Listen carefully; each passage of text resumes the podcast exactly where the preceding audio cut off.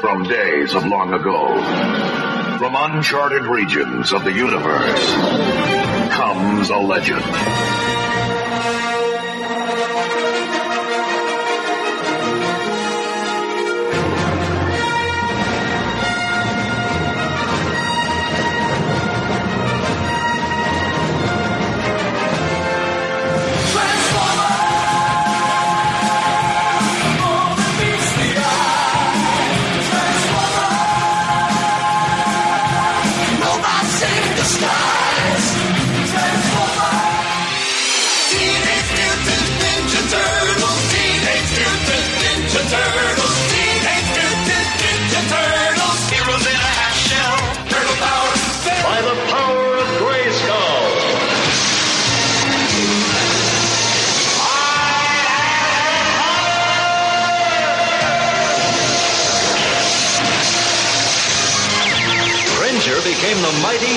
Cat, and I became He-Man, the most powerful man in the universe.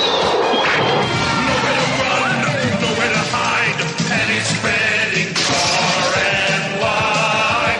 Who can turn the tide? G.I. Joe, American hero. G.I. Joe. Fighting for freedom wherever there's trouble over land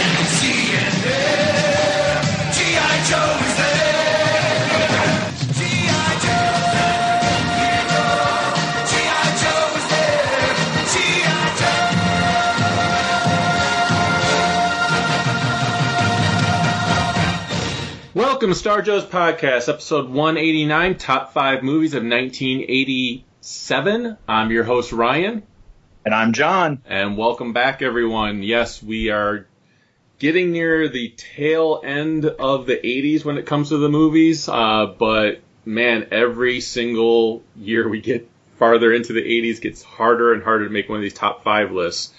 Um, but I, I'm going to do this in a Marvel style. Uh, because you demanded it, we decided to bring back a guest host for this episode.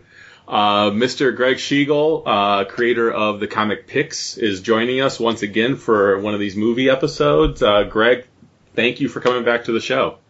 Thank you for having me. I'm- I'm almost afraid to ask who's demanding it, but I'll accept the demand. Well, I figure Marvel always says because you demanded it. Sure, of course. I'm never really sure who's demanding it, but evidently someone. Okay. is, so. Sure.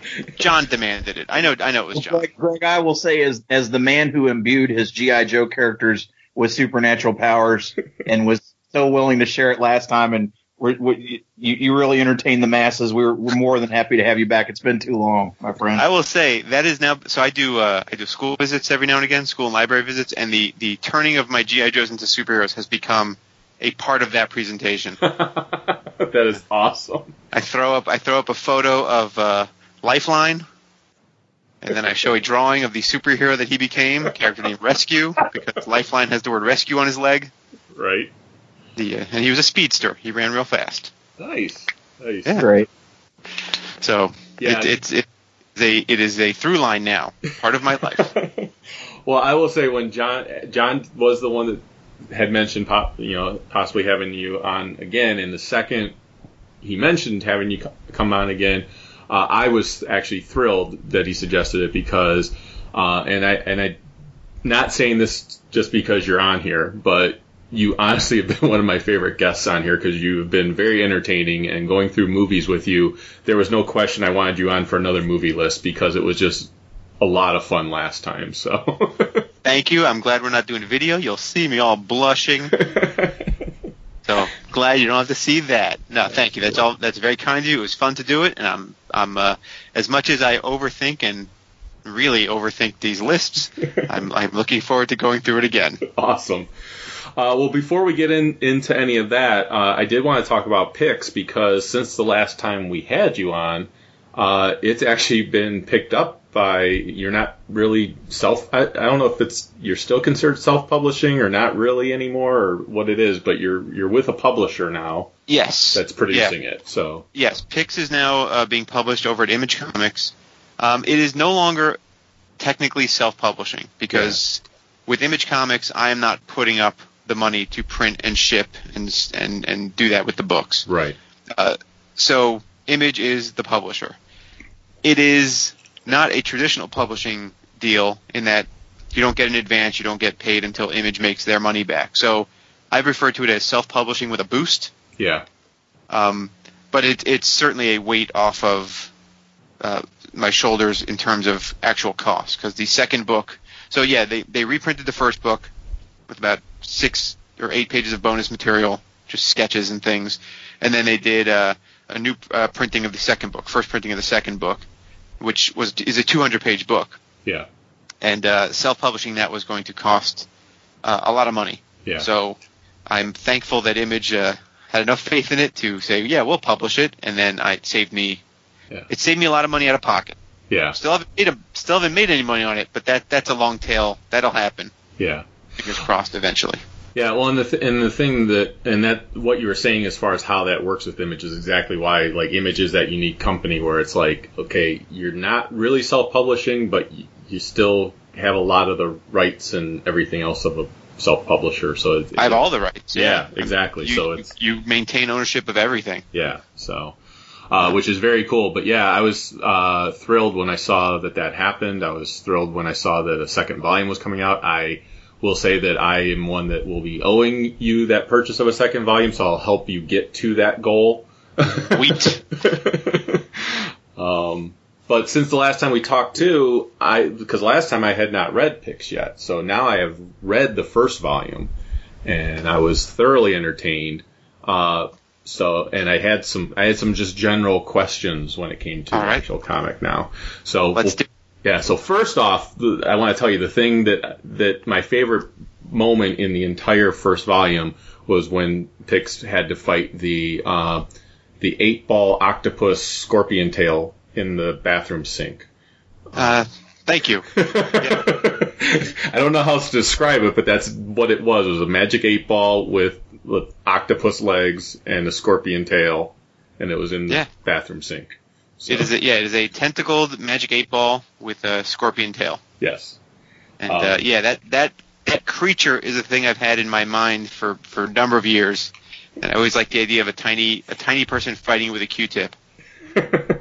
So I eventually uh, it eventually found a home in Pix. But yeah, that that was an idea I, I'd had sort of burbling around in my head for for years uh, that I always wanted to to uh, execute. Especially the bit where and I, I think I can slightly spoil this where just the exchange of, of conversation between the eight ball and Pix. yes. Uh, I did I did all the necessary research. I made sure I got all the all those lines right. oh, there. Okay. Yeah. Yeah. Okay. But uh, yeah, that that was an idea I've, I've had for a long time. So and people seem to like it, yeah, which is it was, good. It was brilliant. So, um, Thank now in regards to some of the, the characters, were just because some of them had had sparked some thoughts in my mind. Were any of the characters, like some of the main characters, um, inspired by anybody in particular, or did you look go for certain looks of certain characters or anything like that? Sure. So I believe you're wondering if that guy's supposed to look like Shaggy. The answer to that is no. Okay.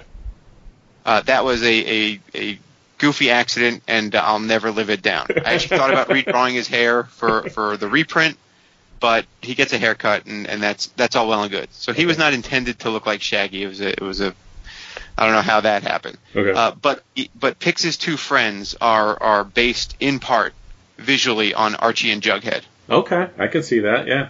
Uh, one is one is the, the shorter redhead with freckles. The other one is a taller, lankier one with a pointy nose. Okay.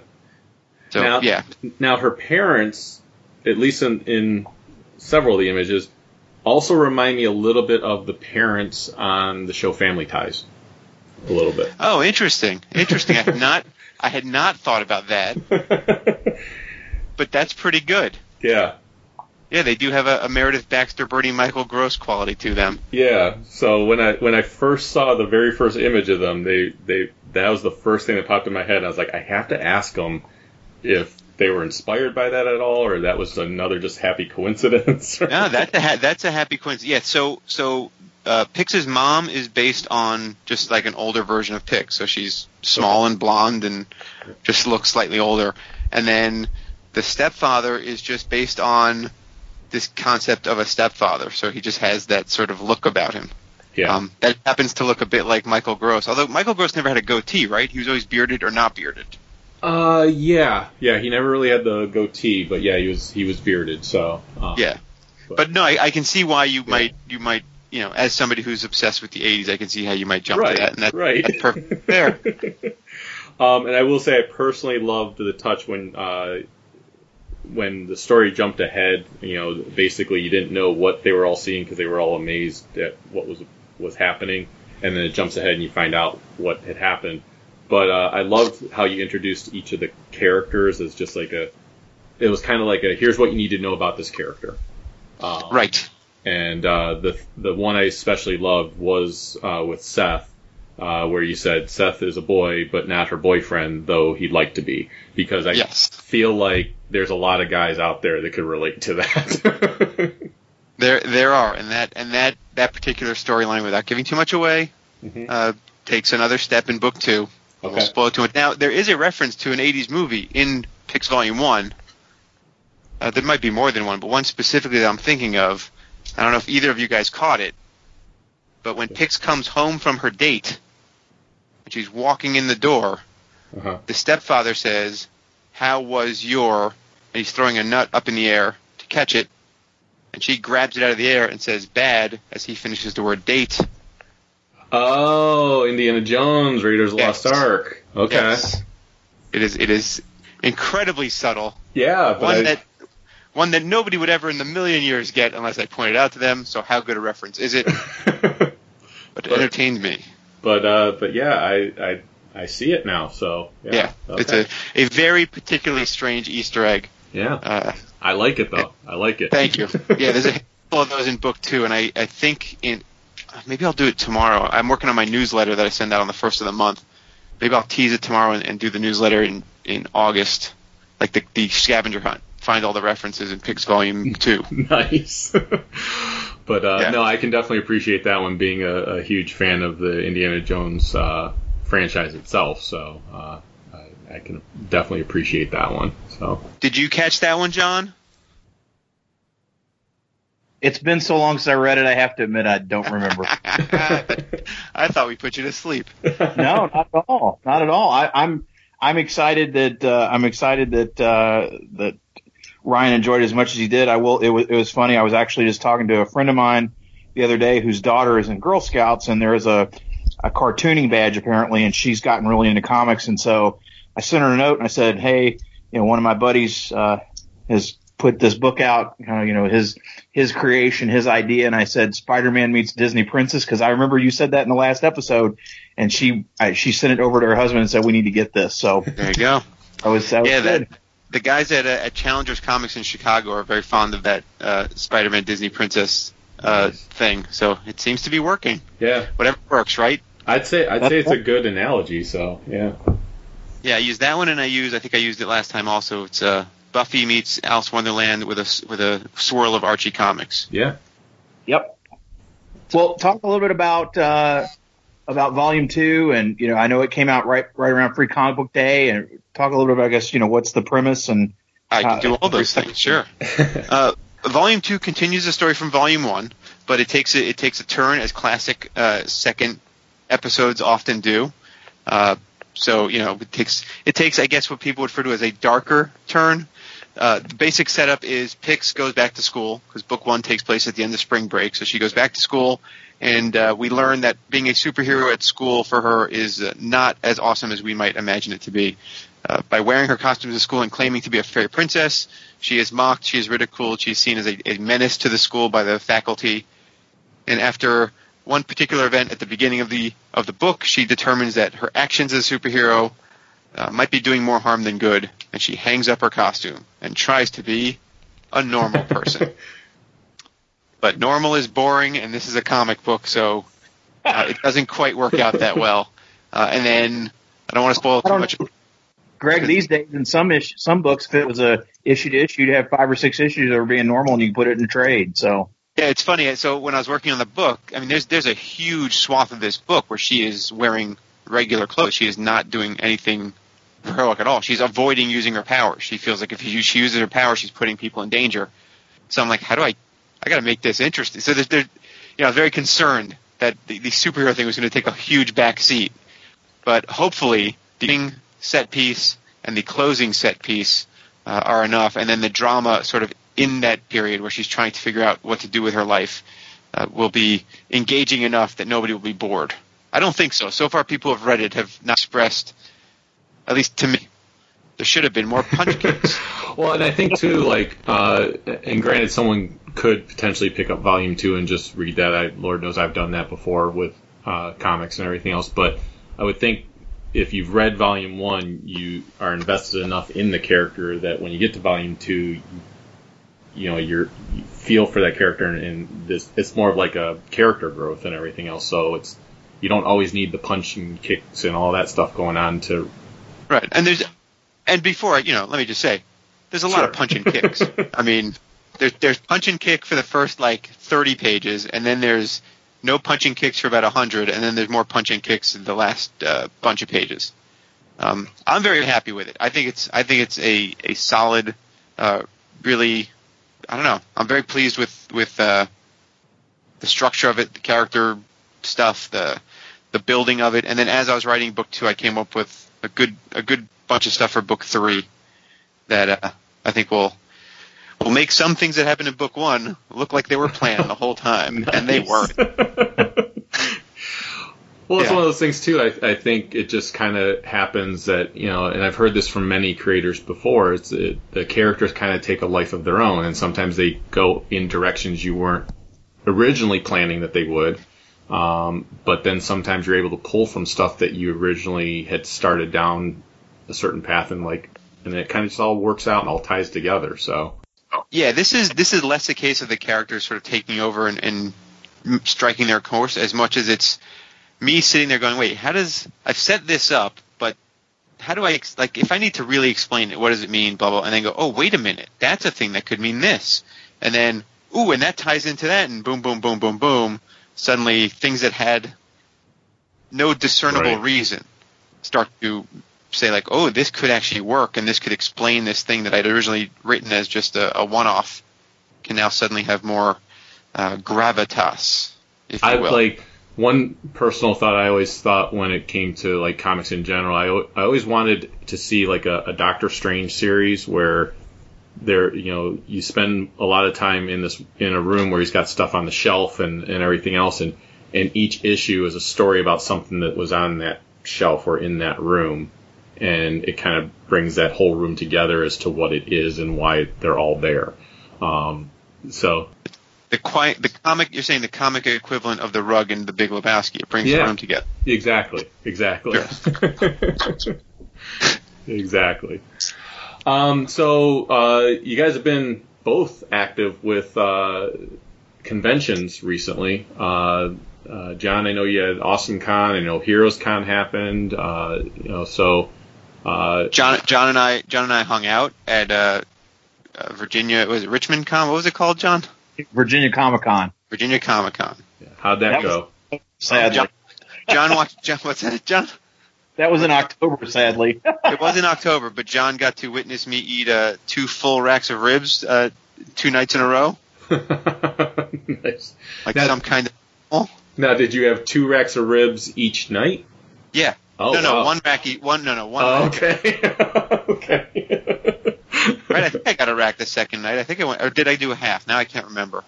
I think you got a half, but you had donuts. We we hit all the hot spots around Richmond that we could within I reason. Did. I did eat donuts. It's true. I don't know. I ate a lot. I went back to salads as soon as I got home.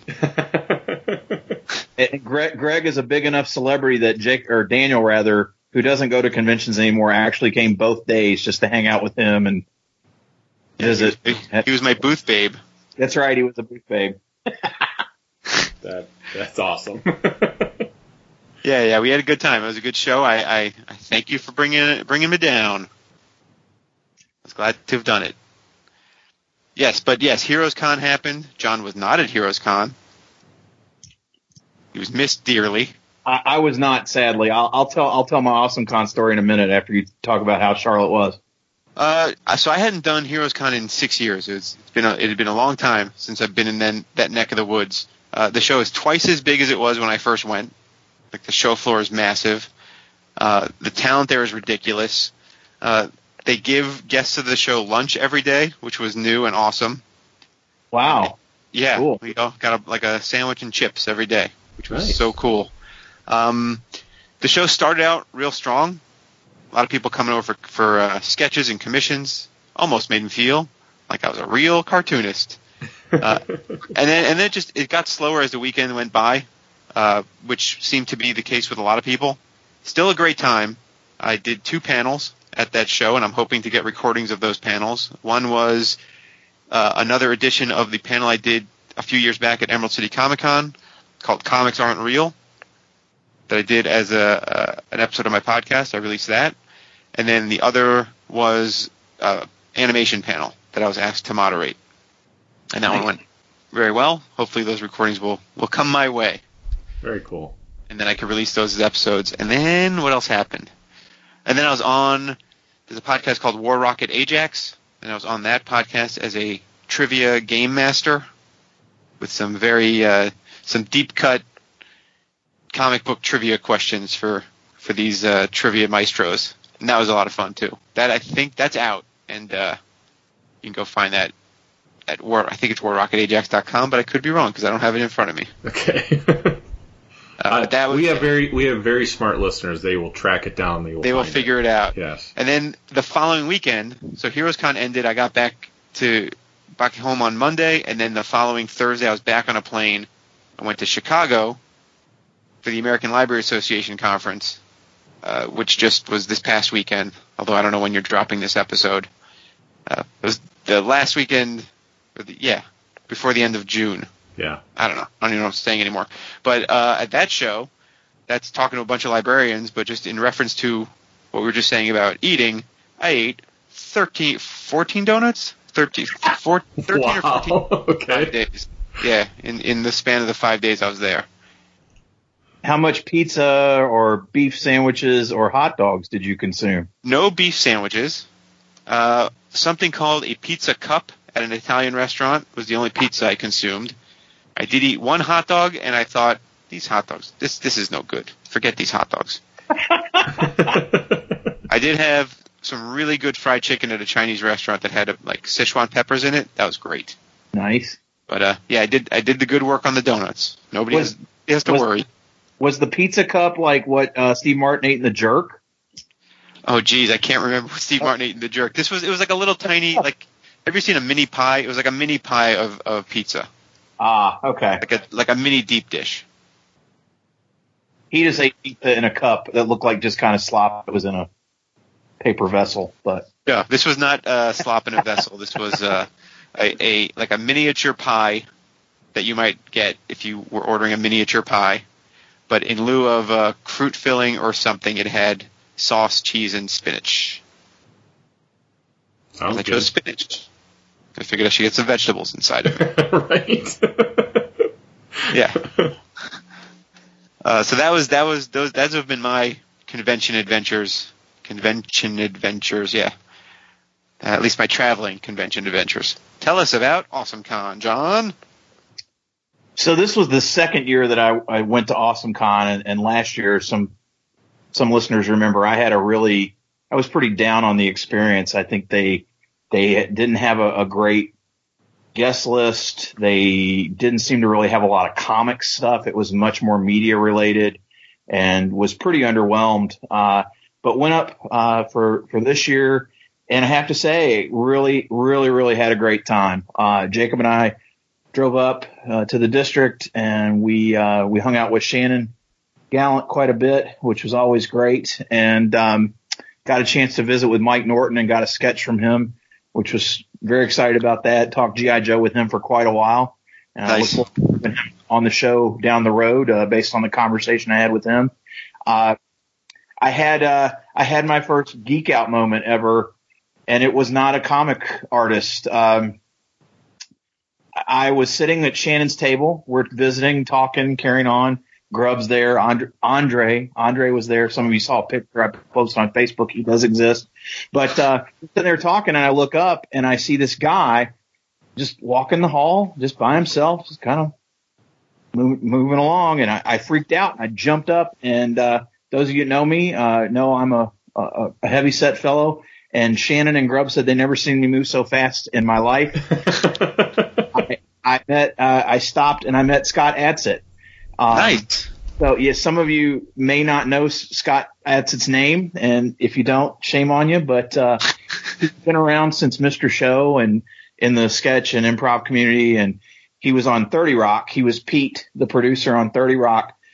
Probably the the biggest credit he has that most people don't know is he was the voice of Baymax in Big Hero Six.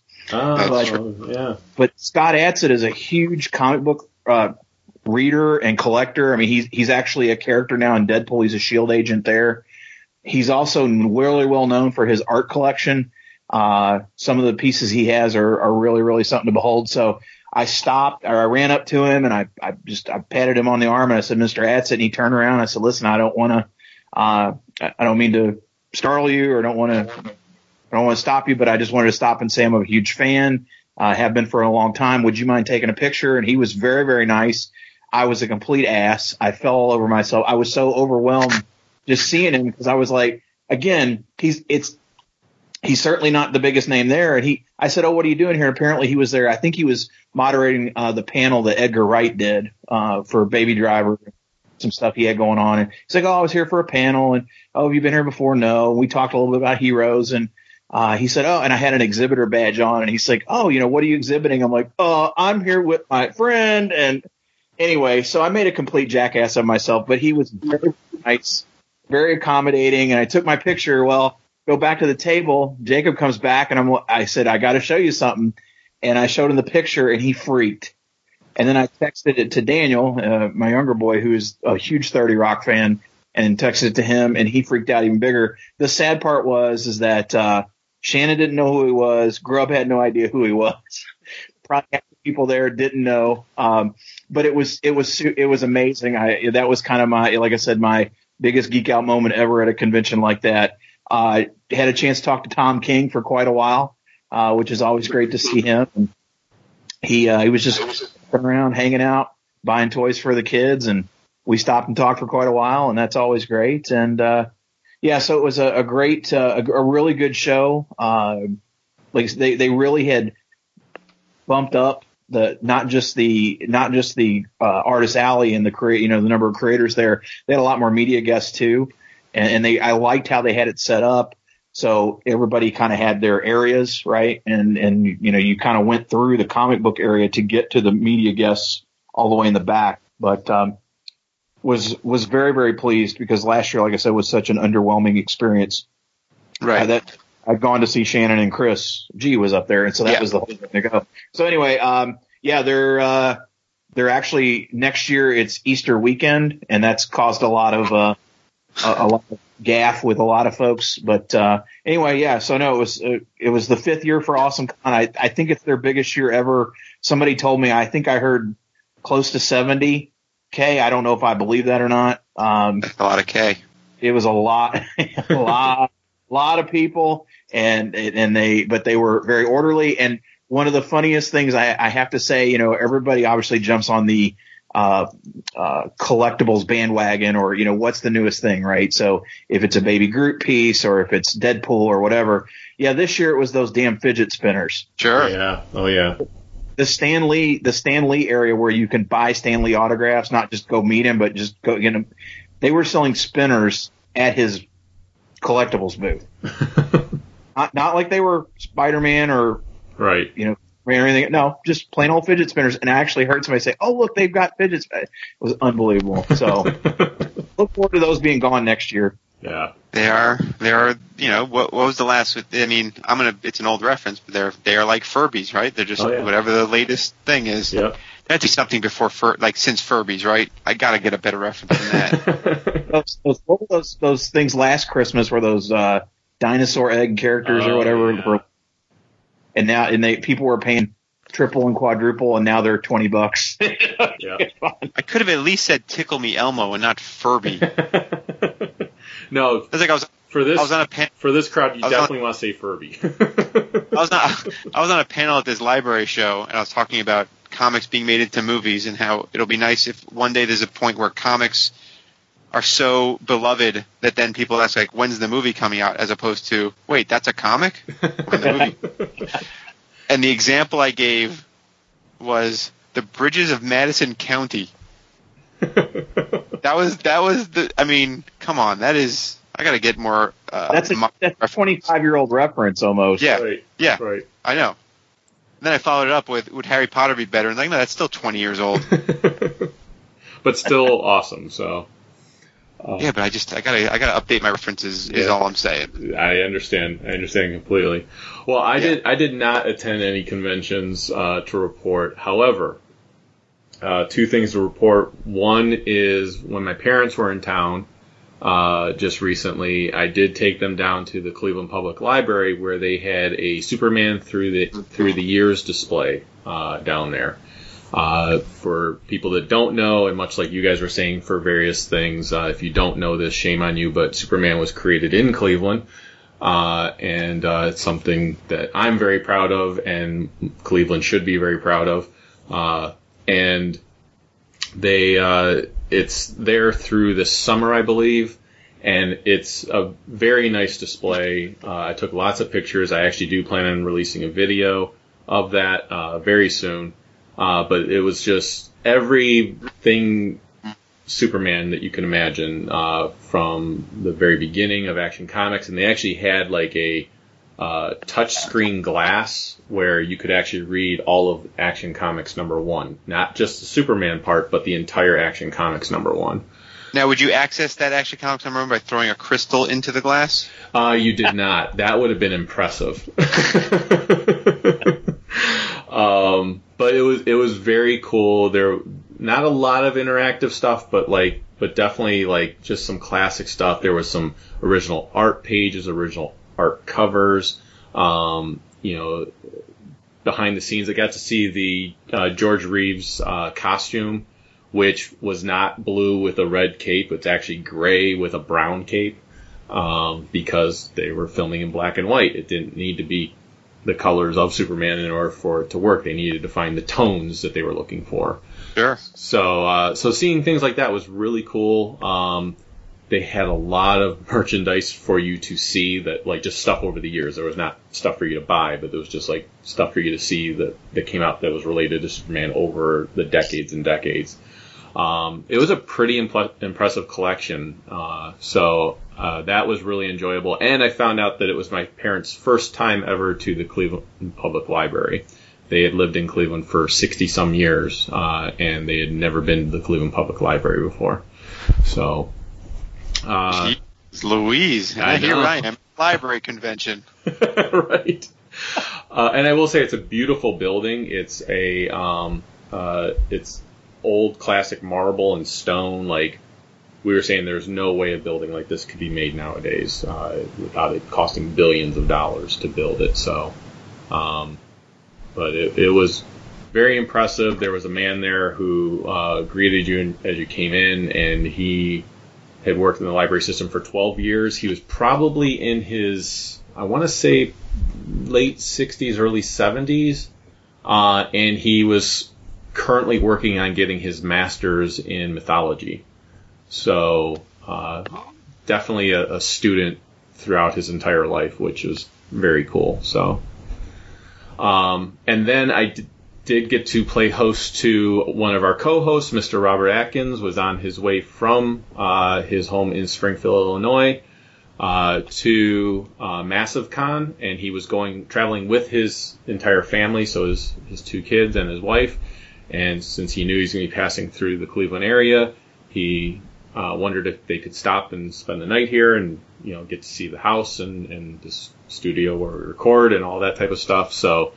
Uh, after a few delays that day because of some car issues he had, they did make it here. Uh, I will let him, the next time he's on, describe what he saw when he saw the setup in the room where I do the recording. Uh, I think he wasn't expecting as much in here as there was. um, but uh, that was a lot of fun to be able to see him because, as we mentioned last episode, he's not going to be able to be at Baltimore Con this year. So this was my one chance to be able to see him this year. Uh, was ha- having him stop on his way to a convention. So, Uh, so that was very cool. Um, and unfortunately, I, I also wanted to let it uh, know, and I know some people know already, but uh, Shannon himself, unfortunately, will not be at Baltimore Con this year. Uh, he has other engagements going on. So, what started off as all five hosts were going to be of Star Joes were going to be at Baltimore Con. Now there will be three, so uh, still more than half. So that's pretty awesome. So. Are you gonna have a table? Is there gonna be a Star Joe's table? There will not be a Star Joe's table, but there will be a recording uh, happening Saturday night. Uh, if anyone's interested in attending that recording, you are more than welcome to come to the recording.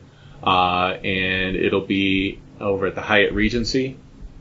So uh, we'll provide details as we get closer and closer to the time. So, but like I said, last time we actually had, I, uh, John, I don't know if you remember, was it like eight people or so that came and recorded with us?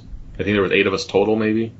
Something like that, eight or nine. Yeah. So I mean, if I mean, love to have even more this time. So uh, it was a lot of fun. Probably one of the best episodes we ever put out, in my opinion, because we were just having a good time. So. Um, What time? What time did you do that recording on Saturday night? uh, I think it was probably around eight or nine o'clock at night.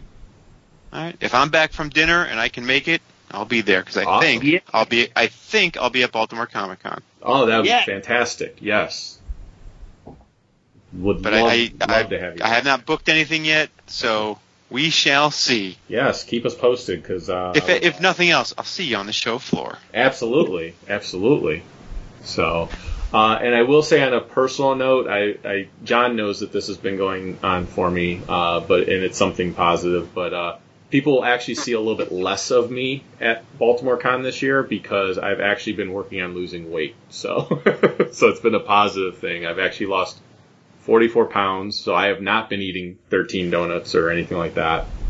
Uh, Good for you. Congratulations. Thanks. Uh, I am actually under a weight that I have not seen in more than 12 years. So, so it's actually been a very good thing. So when people see me at Baltimore this year, they will see a Ryan that did not exist when the show started. So when we started doing the podcast. So, so As as a as a guy who has also in his life lost uh, forty plus pounds, good on you, my man. thank you. You're So, welcome. all right. Well, you guys ready to talk some movies? Sure. Awesome, awesome. So, uh, so this was uh, 1987, and as we talked about before we started doing the episode, uh, I know Greg and myself had some difficulty coming up with our top five, and there's been some changes here and there. Uh, John, how was this easy for you, tough for you, or You know, it, it's interesting. It was not very difficult because I, going back and looking at the list, there's certainly a lot of movies I recognize, things I saw, but I haven't seen most of them in 20 years. Like I just, it's not it, that the, the handful of movies that are on my list are things I continue to watch and enjoy. But a lot of them I saw, I was like, oh, I liked it in 1990, but I haven't watched it since then. So I, it was, No, that's the, because there was just a lot. There were a lot of them that are like, oh, I, I know that, I know that. Oh, that was cool, but I can't, I can't say, I can't certainly can't put on my list because a lot of them I've not seen since they were out then. I had Not a- all- I had a s- I had a similar experience. What's what's particularly interesting for me is a lot of the movies are movies I never I didn't see at the time. I saw later in my life. Mhm. sure. Like I saw them either on cable or on VHS or you know even later still. So it became this thing of like, wait, am I thinking about a movie that I liked then? Am I thinking about the movie that is just a great movie across the the span of time? So my list, I feel like my list is uh, a bit of a mess. and I feel like I was like going through the list thinking like what are they going to pick and how out of step am I going to be? I feel like my list might be a bit out of step and I'm going to own it. That's perfectly fine. I will say with my list, uh, I was around uh, 11, 12 years old when these movies came out. Uh, a lot of the ones on my list I saw in the theater. Um, and if I did not see them in the theater, uh, these were movies. To your point, John, some of these, the movies that were on my top five list were definitely movies I've I've seen recently and have watched multiple times. But there was a lot of movies on just the list of movies that came out in 1987 that I watched a lot of these movies multiple, multiple times over and over again uh, in my early teens and, and everything else. So uh, I do. I don't have a as long as of, of a honorable mention list as I've had in the past, but it's still not short honorable mention list. But that's because they are movies that I probably can say I've watched 25 times or more. So, um, but the ones that are in my top five are movies I have watched well beyond that. So, so, uh, just to throw out the the general rules out there, uh, for those that are unfamiliar, maybe this is your first episode. Uh, we're gonna do uh, go in order five down to one, and uh, we do not mention if it's so. In other words, if I mention a something that's my number five, but it might be Greg's number three. Greg can certainly talk about the movie, but he won't reveal that it's his number three until we reach our number threes. So, um, so that's just kind of how that plays out. And then once we're done with all of our fives, we'll talk about any honorable mentions that we feel like talking about. And then usually after that, it's kind of a free for all for about talking about any movie that was out in '87 that we wanted to talk about. So, um, um, that's generally how these episodes work. So. Sure. All right. Uh, well, I always like to throw it to the guests to start us off. So, Greg, why don't you tell us your number five? All right. My number five is uh, was almost the number three, and then I realized I was putting in the number three because it's it's a, a veritable classic of the time. It's a movie everybody loves. It was a tough one. These the the, the first two were so easy for me. The next three were challenging as all get out. So I also have a long list of honorable mentions, but I put in my number five, a movie that is imminently watchable anytime it's on at any point, and that is The Princess Bride. Hello. My name is Inigo Montoya. You killed my father. Prepare to die. Nice. That's also my number five. Hello. My name is Inigo Montoya. You killed my father. Prepare to die. Yeah. Very cool. For the same reasons. Uh, I, it it's one of those like you said, it's eminently watchable. Something the kids have seen and have come to appreciate. And any movie where uh, Andre the Giant talks about wanting a peanut is you, you can't not like it. So he was absolutely delightful in that film. But no, it's it's it's kind of funny. It seems like it's had a bit of a resurgence, or at least kind of back in people's minds now with the uh, whole princess and queen and you know thing with uh, Oh, Robin Wright and Right. Wonder Woman. It's kind of fun, but yeah, no, I, I as I was working on my list, I was like, oh, there's my number five. Yeah, so I'm I'm right there with you. Yeah, it was one of those like I almost there are other movies that I have very specific. So I never saw The Princess Bride in the theater. Of the five movies in my top five, I only saw one of them in the theater. Okay. So Princess Bride was one I was late to, and it is great. And uh, yeah, like there are other movies I saw in the theater. I'll mention those as, as honorable mentions, and they were just tough calls. There was some tough there was some tough calls with these uh, these low spots. Yeah. that's all I'm gonna say. Absolutely. I, no, I totally agree. Yeah, Princess Bride, uh, to your point, John, as far as it making a little bit of a resurgence, I actually saw in, I think it was a month or two ago in the previews catalog, they actually had the, one of those adult coloring books, but it was, and this one was for the Princess Bride. So I was like, wow, okay. Um, but yeah, it's a fantastic movie. I absolutely love, uh, that movie. Uh, so much, so many quotable lines, so many great actors in it. Um, it was just very, very well done. So, and I did see it in the movie theater. So, um, There you go. um, my number five, John, since Princess Bride was was your number five. Um, my number five uh, is a movie that I think people are going to be surprised at, are not going to be surprised it's on my list, but are going to be surprised at how low it's on my list. Uh, and, and it's only because the other movies I love that are on my top five, I love so much more. Uh, but it is Spaceballs.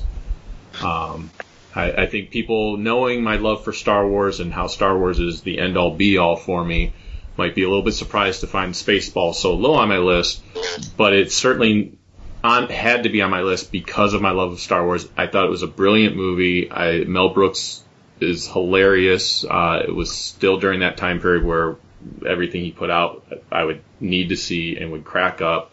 And the the spoof. I'm looking for. They still keep saying that the sequel's coming, so I'm still waiting for that to happen. Um, but I loved every bit of Spaceballs. Um, just and the one thing I will say I've always been surprised about is I've that they never made action figures of them. I always thought action figures of Spaceballs characters just seems like a natural thing to do. All right, quick question about Mel Brooks movies. Yes. What what was the movie that you're like, all right, I think I'm done with Mel Brooks movies? I will say Men in Tights came close. I still enjoyed Men in Tights, but after that I was kind of like, okay, I don't think I need to see any more Mel Brooks movies.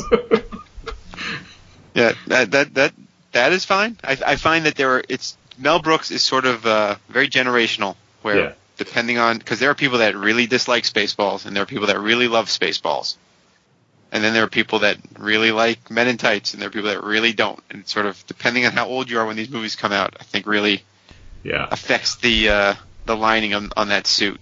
Yeah. To use a metaphor that makes no sense at all. Does and, and is it those two movies that kind of draw the line in the sand for people then? Uh, no, I think I think for for people our age, I think that's where like Men in Tights, I didn't think uh, was particularly special, and then Dracula Dead and Loving It is is straight up terrible. Yes, that's horrible. So Um, and and it's I mean then he did he just redid the producer, so I don't know even if that counts, but he sort of stopped making spoofs for a good while. right, Kind of hasn't made one in in a good clip, but right. yeah, I was just curious. Yeah, no, and and that's why it's a little bit why I'm like, okay, I would love to see the you know the sequel that he keeps saying he's going to do, and then uh, but at the same time I'm kind of like, uh, do I really want to see that sequel? Also, at this point, uh, a good chunk of the cast is no longer with us. right. So I don't know. I don't know if if that sequel is going to be what uh what you might want it to be. or at least not act. One of them's just not acting anymore. So Did you did you watch the Spaceballs cartoon? yes, I did. And did Yeah. you enjoy it? Yeah, for what it was, yeah, sure. I don't think you want this sequel, man. I, I not to not to rain on your parade, but but but the the actual movie I adore. I it, I think it is just a perfect uh, microcosm for its time. So sure. I, I'm not revealing uh, where, if at all, is in my list. I'm just making conversation. I understand. I understand. Yes. So, uh, well, why don't you uh, go ahead and reveal what your number four is then? All right, my number four is the one movie I saw in the theater, and I saw it in the theater twice. Once when it came out, and once again, I believe, 20 odd years later, maybe 25 years later, at a uh, revival theater, where they showed the movie, and then the director and some of the cast were there. And that is a movie called The Monster Squad. Love that movie. That movie is uh, terrific. It is Yeah. a movie that I loved it when I saw it as a kid. I was happened to be in Los Angeles visiting friends, and I saw that at one of their revival theaters they were doing a screening of it with the director and people from the cast doing a Q and A afterwards. And uh, Wolfman got nards, still gets the laugh every time. It's amazing.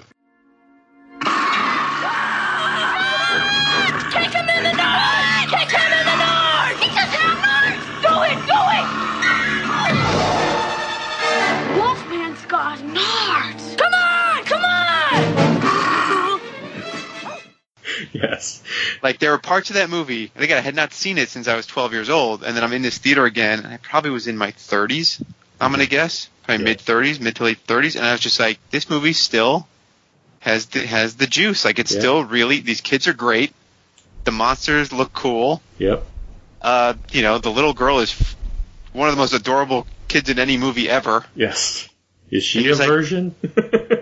It's like it's so good. It's like this movie's funny and and great, and uh, you know, it's Goonies with monsters. It's kind of awesome. That's exactly how I describe it to anyone. Anyone that tells me they like Goonies, I'm like, "Have you seen Monster Squad?" And they're like, "No." I'm like, "You need to see Monster Squad. It's Goonies with the Universal monsters. That's what yeah, it it's, is." it's it's pretty great. It it really it really it held up, and then you know then there was a Q and A with the, the cast, and that was all very cool. And uh, yeah, on my list, it's the only movie I've seen in the theater, and I saw it twice in the theater, which I, I- think is a neat bit of business. I did see it in the theater. It only made my honorable mention list. Uh, it was just like we were talking about before the show. It was one of those ones where it's like, it's in my top five. It's not in my top five. It's in my top five. It's not in my top five. Right. Um, I did buy. They came out the uh, 25th anniversary edition DVD of it, so I did pick that up. So, um, and I have watched it many, many times. Absolutely love that movie. Awesome pick. So, Weren't they going to do a remake of that? at one Uh, time, yes, a while. It wouldn't surprise me. yeah. Yeah. But uh, John, you're number four. Uh, my number four is Spaceballs. Nice. Oh, interesting. I, uh, I, yeah, it's it's great. It's got they're combing the desert. They got a Which is still awesome. there's just so many funny bits in it, and, and it's interesting. I think Greg, you made a good point in terms of the divisiveness of those 80s era, you know, and the 90s era Mel Brooks movies, because this is probably the last one I enjoyed uh, with any with any real fervor. Uh, I will say, if you get a chance, for those of you who don't listen to podcasts, go find anything Mel Brooks has been on. He is fascinating. He's 90, what, two, 93 years old, and is still just so sharp. And, and he's, I always enjoy listening to him, you know, talk. And anytime, anytime he's on a podcast, I'll go find it. Uh, but, uh, but yeah, I, I don't really need a sequel. I think what they did was great. and, uh, yeah, if they ever had made cereal, I would have probably bought that too. So, Yeah, I. Or, I I will reveal now that Spaceballs is an honorable mention for me. It Okay. is a movie I loved when I saw it, and uh, I've not seen it as an adult, and I feel like uh, I might it might not live up to it. It might I might watch it and then go, what was I thinking? I was a dumb kid. gotta revisit it. It's got, it, I will say though, their theme song is pretty horrific. yeah.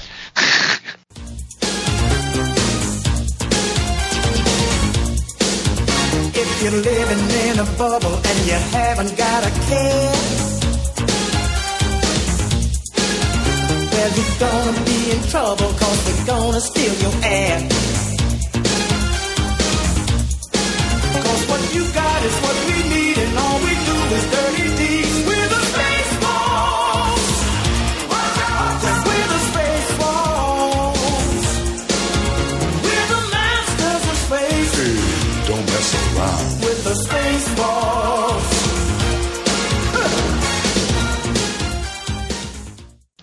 I just think yeah, some of those jokes might be. Uh, now that I'm a, a more of a comedy snob, I might go, ooh, Yeah, I don't know. I, Colonel, I, Colonel, Colonel Sanders chicken. Come on, man.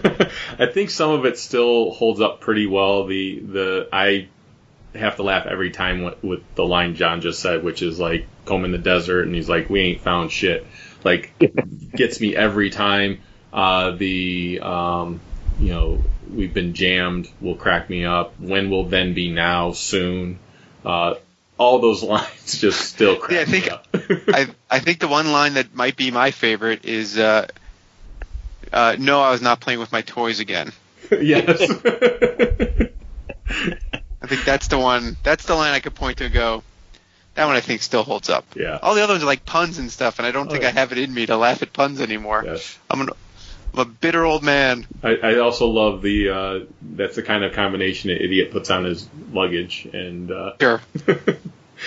so um, no, that's that's fantastic. Oh, and to your point, John, like uh, I don't know if you guys have ever listened to it, and, and I'm gonna totally butcher the name of it, but it's uh, Mel Brooks talking with I believe it's with Rob Reiner or not Rob Reiner, um, Carl Reiner. Carl Reiner, thank you. And it's the interview with the thousand year old man. Uh, I mean, I've certainly heard the Thousand Year Old Man bits in the past. I mean, that's a Yeah. that's a classic yeah, uh, bit of business that those two guys did. yeah. They did a they did one. I don't know how long ago it was. It's at least a decade old, but it was it was revisiting that, and it was a, it was a whole tape for those that remember tapes. It was a whole tape in and of itself. So, uh, and I remember listening to that and just absolutely loving every minute of it. So, Yeah, those guys wrote for uh, Sid Caesar, my show, your show of shows. Like those guys have been around for a very long time. Ever. Yes. Legends. So my number four, um, I saw in theaters, and uh, like I said, I saw all of my top five in, in the theater. Um, it's I will admit it for a lot of people, it probably does not hold up very well today. It is very quintessential '80s, uh, but I love it. It is probably my favorite vampire movie of all time, and that would be The Lost Boys.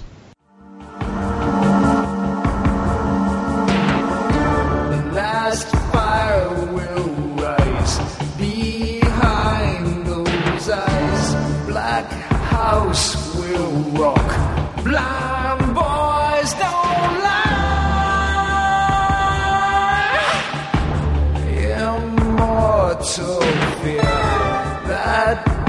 so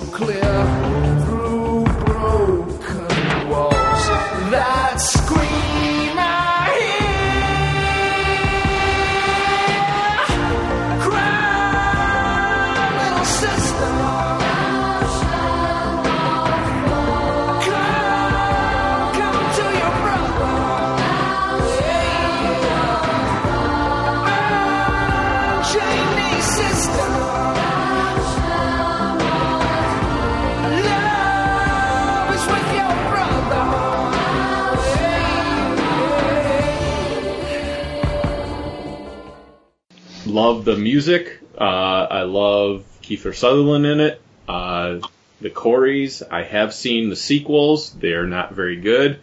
Um, there was one sequel, and then they've they, and uh, that yeah, it just wasn't good. Um, and uh, they've also done comics since then, which the comics are pretty decent. Uh, DC just recently did a comic miniseries, which was actually really good. Um, but yeah, I I just love it. Uh, the grandfather at the very end was is just makes the whole movie for me when he's just like the thing I couldn't stand about living here is all the goddamn vampires. So Daddy, you all right?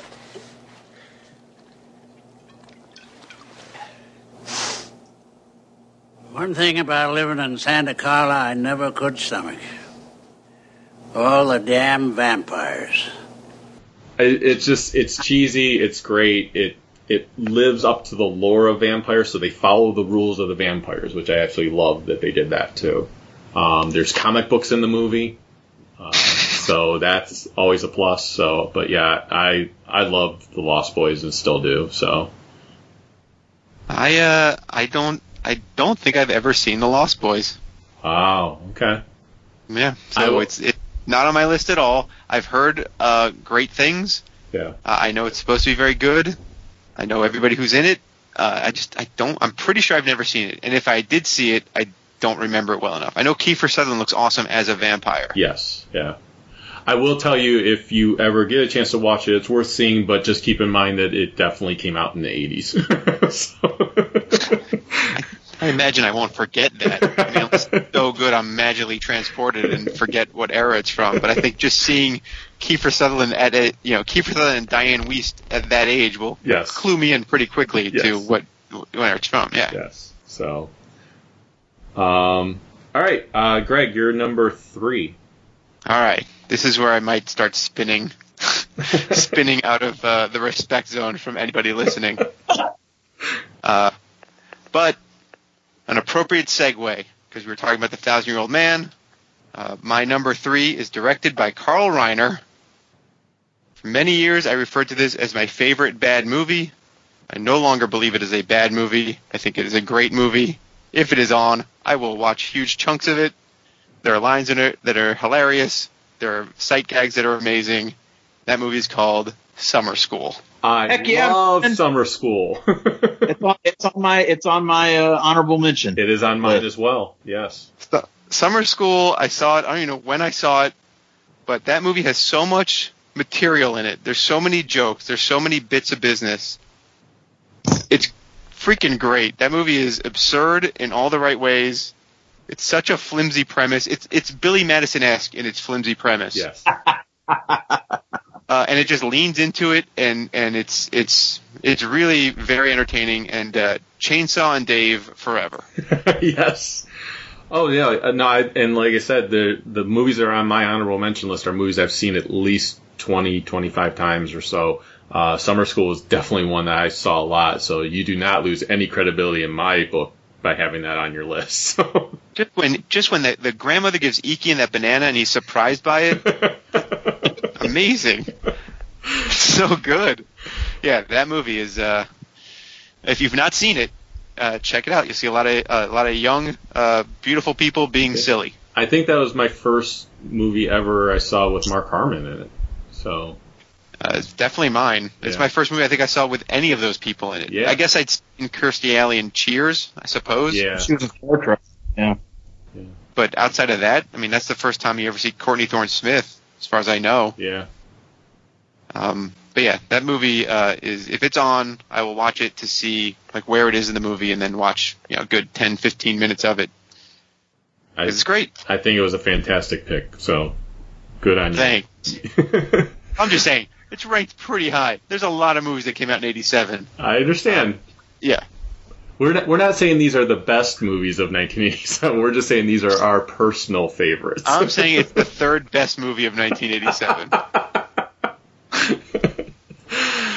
I think you lost that credibility of that statement when you said it's your favorite bad movie. yeah, I, I did say that, and then I, I that was when I was younger, and now I no longer think of it as a bad movie. Now my favorite bad movie is Grease 2. oh, I love Grease too. Yeah, it's awful. It is, but I love it. Yeah, again, I'm just saying that's my favorite bad movie. I will say that when I was younger, I actually liked Grease 2 more than Grease 1. Uh, Grease 1's not a great movie either. no. so there's also that. right. All right, John, you're number three. So interestingly enough, as I was looking at the list today and looking at uh, things, and I had Amazon Prime on, and wow, so my number three was on there. So believe it or not, before we recorded, I actually sat down and for two hours uh, rewatched rewatched The Untouchables. Nice. And uh, holy cow, man! So this is like the first movie I can remember really paying attention. Like, un, like I didn't know who Brian De Palma was. You know, I was in high school. I didn't pay attention to that kind of stuff. But I, I some of the cinematography in that movie is just so amazing. The whole thing with the baby and the train station, Yeah. and you know, um, uh, it, I, going back and watching it tonight, like Armani was the costume designer. what? You know, it's just such a stylized thing. I can remember reading at the time, you know, De Niro had gained weight to be Capone. He was great. This movie is just, it, it's so good. And, and like I said, visually, it's so stunning. And, and I would argue that, uh, uh, Connery's death scene is one of the most boss things you'll ever see.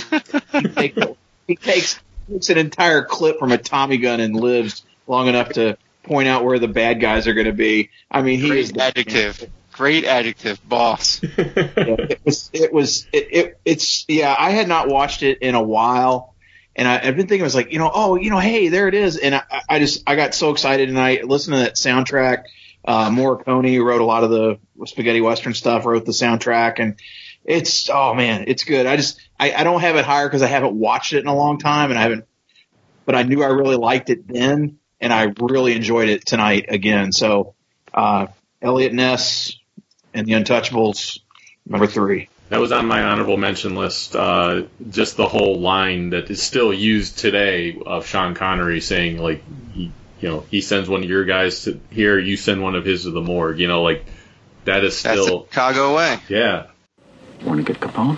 Here's how you get him. He pulls a knife, you pull a gun. He sends one of yours to the hospital, you send one of his to the morgue. That's the Chicago way. And that's how you get Capone. fantastic. Uh, my number three, uh, I again, I saw all my top fives in the movie theater. This one, I probably had no business seeing it in the movie theater. and when when you hear what it is, you'll agree. I I feel like I feel like I feel like I can almost guess, but I'll wait. I'll wait. keep in mind, I was around 11 years old. Uh, this is intense for an 11 year old to see. Uh, it was Full Metal Jacket. No, that Wow. would not be my guess. that would not have been your guess. I, I thought you were going to go with Fatal Attraction. Oh, okay. I didn't also see that. impro. Yes, did not see that till later in life, but yes. um, yeah, Full Metal Jacket. Uh, I love this movie. I am not the biggest Kubrick fan, uh, but this one I absolutely adore. Uh, it is really almost two movies in one. yeah it really is Yeah, it really you have the whole basic training stuff going on, and then you have the Vietnam stuff going on. Um, I love the character of Joker. I love the drill sergeant. Uh, and that R. Lee Ermey? Oh yeah, Yeah. yeah. And uh, I have an uncle who was in the military and he uh, was in the Marines and he was in Vietnam. Uh, and he's, I remember later on watching the movie with him and he said that is exactly what a drill sergeant was like then. so he said they got that perfectly. So, um, it, it's an intense movie. It is very intense. It's very character driven. It is very well uh, directed, very well shot. Um, like I said, it is essentially two movies in one. Um, but it's it, it's phenomenal. It's a phenomenal film, and I can watch it every time it's on. So, um, but so at 11 That is- years old, it was a little eye opening though. yeah, that that is another one I've not seen, Okay. uh, but it is on is on Netflix, I think, and I I put it on my watch list. I just don't I don't know when I'm going to be in the mood to see it. Yeah, it's it's one now. It is one I will say, like at least for me, it's one that once you see it, you're you're like, oh, that is a great movie, and you kind of want to see it again. Uh, but it it definitely takes a certain mindset to watch it. It kind of reminds me like like I loved the movie Schindler's List. I saw it in the movie theater, but I don't know if I can ever sit down and watch Schindler's List again. Uh, Sure. So I, I was in tears watching it in the movie theater, but I and I own it, but I don't know if I could watch it again. Full Metal Jacket, I think for some people can be that type of movie where it's really good, but man, you gotta be in the right. For most people, you gotta be in the right mood to watch it. Um, Sure, sure. Ryan, when you were 11, did you ask your parents what "Me Love You Long Time" meant? no, I had a lot of friends that spelled that, explained that one to me. nice. All right, Greg, you're uh, you're number two. All right, my number two I watched because I saw it was in an issue of Premiere Magazine, like the top hundred movies of all time. It was it was ranked pretty high, top twenty five or something, and I'm like, oh, I, I want to see what that movie is, and I got it on VHS tape from the rental place. I watched it, and I actually sat through the credits. That's how much this movie. I was like, wow, I can't believe what I just saw. I loved it. I still love it. I recommend it to everybody, although not everybody likes it as much as I do. And that is a movie called Broadcast News. Oh wow, okay. Have you guys seen Broadcast News? I have Not- not. Not in years, Broadcast. I, I think that's one where it was almost, uh, uh, you know, uh, kind of a, a warning of what, what you were going to see down the road, right? In terms of where, where news has really gone. No, you're thinking of Network. No, no, no, no. I'm talking about like where, isn't that the one where William Hurt forces Yes, himself? oh, yeah, yeah. That's true. It's Yes. that kind of Okay. stuff with the whole, yeah, I mean, uh, So, so the, yes, that's a big part of the movie. Is William Hurt plays the handsome uh, newscaster who kind of has no business being a newscaster. He's more about presentation. But the the actual core of the movie, like a lot of James L. Brooks movies, because he also did As Good as It Gets, uh, and and uh, Terms of Endearment, uh, which I saw after I saw Broadcast News, and I became a big fan of James Brooks out of that out of that movie. Um, it's more about a love triangle, a love triangle of Holly Hunter, who is the news producer, uh, William Hurt, the handsome newsman, and Albert Brooks, the the researcher for the newscast. Uh, and it's incredibly well written, incredibly well acted. Uh, maybe the the most realistic uh, portrayal of of that kind of dynamic, of like the girl and her good friend who's in love with her, and then the handsome guy that shows up. And uh, it's it's really good, and uh, yeah, a beautiful ending, just just super well done, and uh, yeah, I love broadcast news. Well, I wrote it down because one thing I've learned with doing these episodes is that if there's a movie that someone mentions on their list that they like that much, uh, and I have not seen it, then I need to make it a point to see it. So, uh, um, and I love Albert Brooks, so I'll I'll definitely check that out. So, Albert Brooks is awesome. He's he's different. He's a different Albert Brooks than the than like his movies Albert Brooks, sure. but he's still Albert Brooks, and it's still yeah, it's really good. Again, uh, people I know have watched it based on my recommendation and thought I was crazy. so maybe I just have a very particular uh, liking for this movie, but yeah, I'm a, I'm a fan. Very nice. John, uh, you're number two. So both of my, it's kind of interesting as I was going looking at this, at these things. Both of my top two, uh, these 1987. These were the original films that generated sequels, and uh, I think you started really seeing more of those kind of during this time. But um, this one is certainly of late 80s. It feels like it. It looks like it. It's incredibly gory. Some of the deaths are unbelievable, but it's RoboCop. Nice. And I, I, I, when I was in high school, I was in the marching band. Many of you know, heard the stories before, but we would go on trips. We'd stay in hotel rooms. And I can remember watching RoboCop, you know, probably in early 1988, you know, uh, you know, in a hotel room and just being so blown away by literally, you know, by everything going on and the visual and it just, oh man. And, and I will say just lately I have wa- gone back and rewatched two and three, which, um, the esteemed Frank Miller was part of. Yeah, those are bad. Yeah. They're just bad movies. And I've even seen a couple of the TV movies. I've I, uh, I'm trying. They're all on Amazon Prime right now. I want to go back and watch all of them because I haven't seen all. There's four. Uh, I I don't know if they were made in Canada or what, but they did four television movies years ago. Um, and uh, anyway, but yeah, and and even the new one that came out in 2014, it, I enjoyed it. Yeah. It's certainly the first one, but again, it didn't. It that first one is so of the time. It Yes. just you see it and it looks and it sounds and oh, it just screams 1980, even though it's supposed to be in 2020 whatever. But it just it feels like it's it's just a great 80s. But they call it a cyberpunk action film. I don't know what in the world that means. but it, RoboCop is great and Peter Weller is great. For crying out loud, you know he's Buckaroo Banzai and then he was RoboCop. So uh, yeah. Uh, it, it's one of my honorable mentions. I actually recently rewatched it because it was on, I think, Amazon Prime, and uh, it's it's very good. It was interesting to me that RoboCop doesn't show up for 45 minutes of that movie, Yeah. Yep. uh, and yet it's still pretty engaging before RoboCop shows up.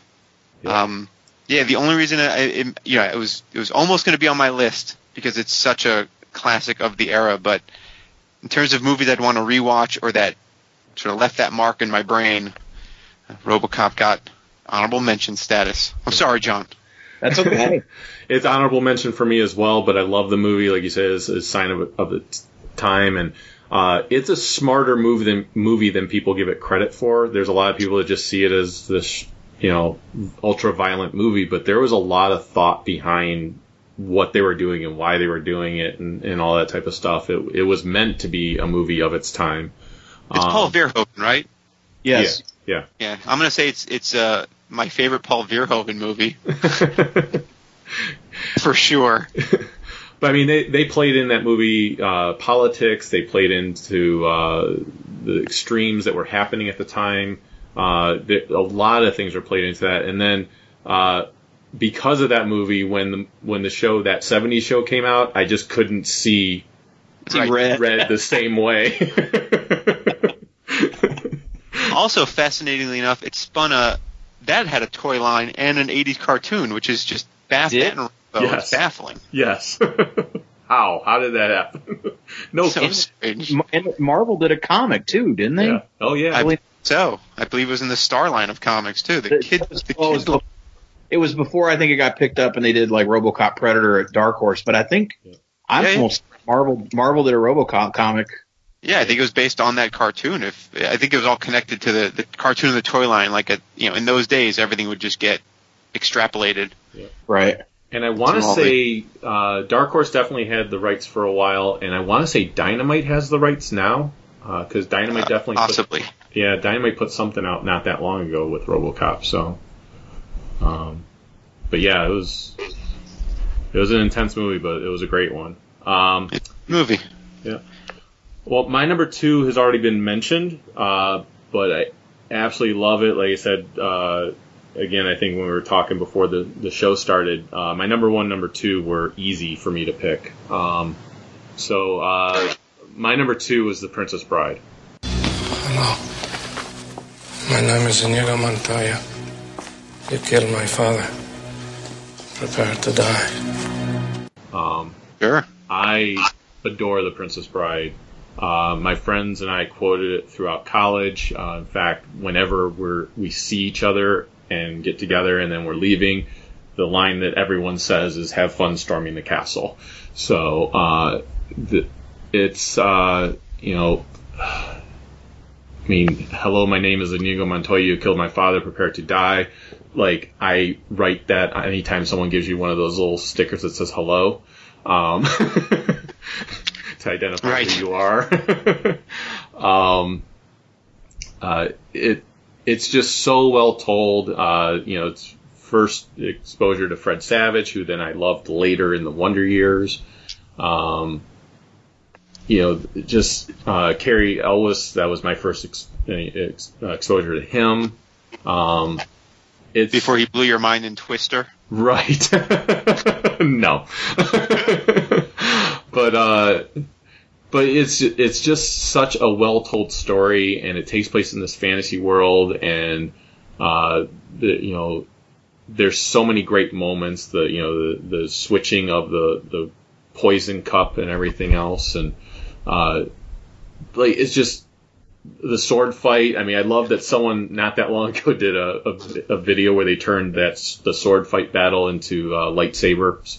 That was awesome for me as a Star Wars fan to take one of my other favorite movies with Star Wars and put it together. So, um, yeah, I just I I can watch Princess Bride over and over and over again uh, in the same day. It doesn't matter. I I can go right from watching it to watching it again. So. Is there is there a part of the Princess Bride that for you is like this is the time to bathroom? If you can't pause it, what's the part that you would you would actually step away from the movie? You know when I would step away from the movie is even though I love the moments with the grandpa and the grandson, that's the moments I can kind of step away uh, a bit. So because I want to I want to actually be in the world. Um, right. And and I would also say maybe the uh, the one part in the world is maybe the the torture scene uh, because it's oh interesting. It's just because it's a little slower moving part. Like it's interesting, but That guy do the guy doing the torturing is fa- it, like fascinates me. Oh, he's yeah, he's engrossing for sure. But Yeah. it, it seems like it goes a little too long that part of it. So I don't know. All right, no, that that's perfectly fair. Yeah. I, I was just curious. Sure. All right, uh, Greg, you're number one. All right, my number one. Uh, I I can literally remember seeing this movie for the first time on my TV in the living room. I think it was on HBO or something. And the, the that music, the opening music, is so good. With like the light tones, and then the be- the bass kicks in, and that movie is The Untouchables. Nice. It is super great. I actually recently rewatched it because my friends Chris Jeruso and Jacob Shabbat had never seen it. And I said, well, we need to watch it. And a little part of me was like, does it hold up? Does it hold up? Because there have been so many mobster movies since. There are so many movies about the mafia and the mob and all this stuff. And uh, The Untouchables is still so good. The story is clean. Yep. It does it all. It doesn't get too deep into any things that you know. Yes, Goodfellas is great, but Goodfellas is really like a like a deep dive. Whereas The Untouchables is is almost comic booky. They all have their little superpowers. They all have this thing. Yep. Oh, I love it so much. The music is unbelievable, and uh, the guy in the white suit is great. Billy And- Drago. Yes. Right? And Yep. uh, when I was in college, I actually transcribed the entirety of Robert De Niro's speech about baseball and enthusiasms, and I had the entire thing memorized. I never needed to use it, but I just wanted to memorize it because uh, it was so. It's oh, I love it. The Untouchables. When I saw it was on the list, I'm like, well, there's number one. That's that was easy. do you, Uh, and- do you and- want to recite it now or? I don't even know if I could do it now. I know it starts. With, uh, it starts with enthusiasms. Enthusiasms. What are mine? What are that draws my admiration? What is it that brings me joy? Baseball. That's the opening. It's a man stands, and I can't remember if it starts on the field. I think it starts. A man stands on the plate. It's time for what? Individual achievement. A man stands. Like, then it's like part of a team, and the, the big fat guy at the table is like, yeah, yeah, yeah, teamwork, teamwork. And he just takes him out. It's like, oh snap! A man become preeminent, he is expected to have enthusiasms. Enthusiasms. Enthusiasms. What are mine? What draws my admiration? What is that which gives me joy? Dames. Music. Oh,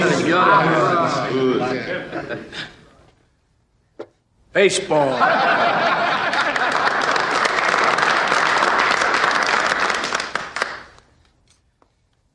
A man. A man stands alone at a plate. This is the time for what? For individual achievement. There he stands alone.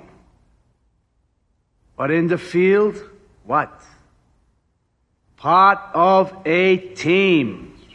Teamwork. Teamwork. Looks, throws, catches, hustles, part of one big team. Bats himself the livelong day. Babe Ruth, Ty Cobb, and so on. This team don't field. What is he? You follow me? No one. Sunny day, stands are full of fans. What does he have to say? I'm going out there for myself.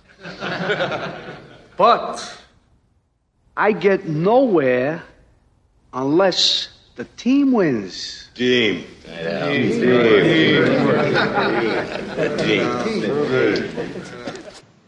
Scarface is not messing around. Oh, it's so Yeah, good. the blood, like this, that blood pooling Oh, away. Beautiful. That classic De Palma pan up and just like you, the scene is laid out in front of you. Yeah. And just and then there's little bits. You know, Kevin Costner is awesome. Let's do some good, and they all start making fun of him. And uh, anytime I take a picture around a round table, I just want to do like they all get all proper and set up in that photo they take with the cigars. yeah, that movie is great. I love it. So, yeah, and I even remember before I saw it when I was a, a kid, I remember my cousin talking about it, like overhearing a conversation about the scene where uh, Connery picks up the dead body, and, like psychs everybody out. Yeah. I think he's crazy. Like just hearing that described, I'm like, oh, this movie sounds awesome. Uh, so when I finally saw it, it was just like, ah, I love it. It's great. The Untouchables. And if you've never seen the Gangster Squad, it's Untouchables esque, and uh, it's better than people uh, gave it credit. Nice. You guys know the Oh. Gangster Squad? Oh yeah. Was that Ryan Gosling? Yes. Yeah. Ryan Gosling, Josh Brolin, Sean Penn. Uh, it's pretty much the Untouchables in like the 50s, Huh.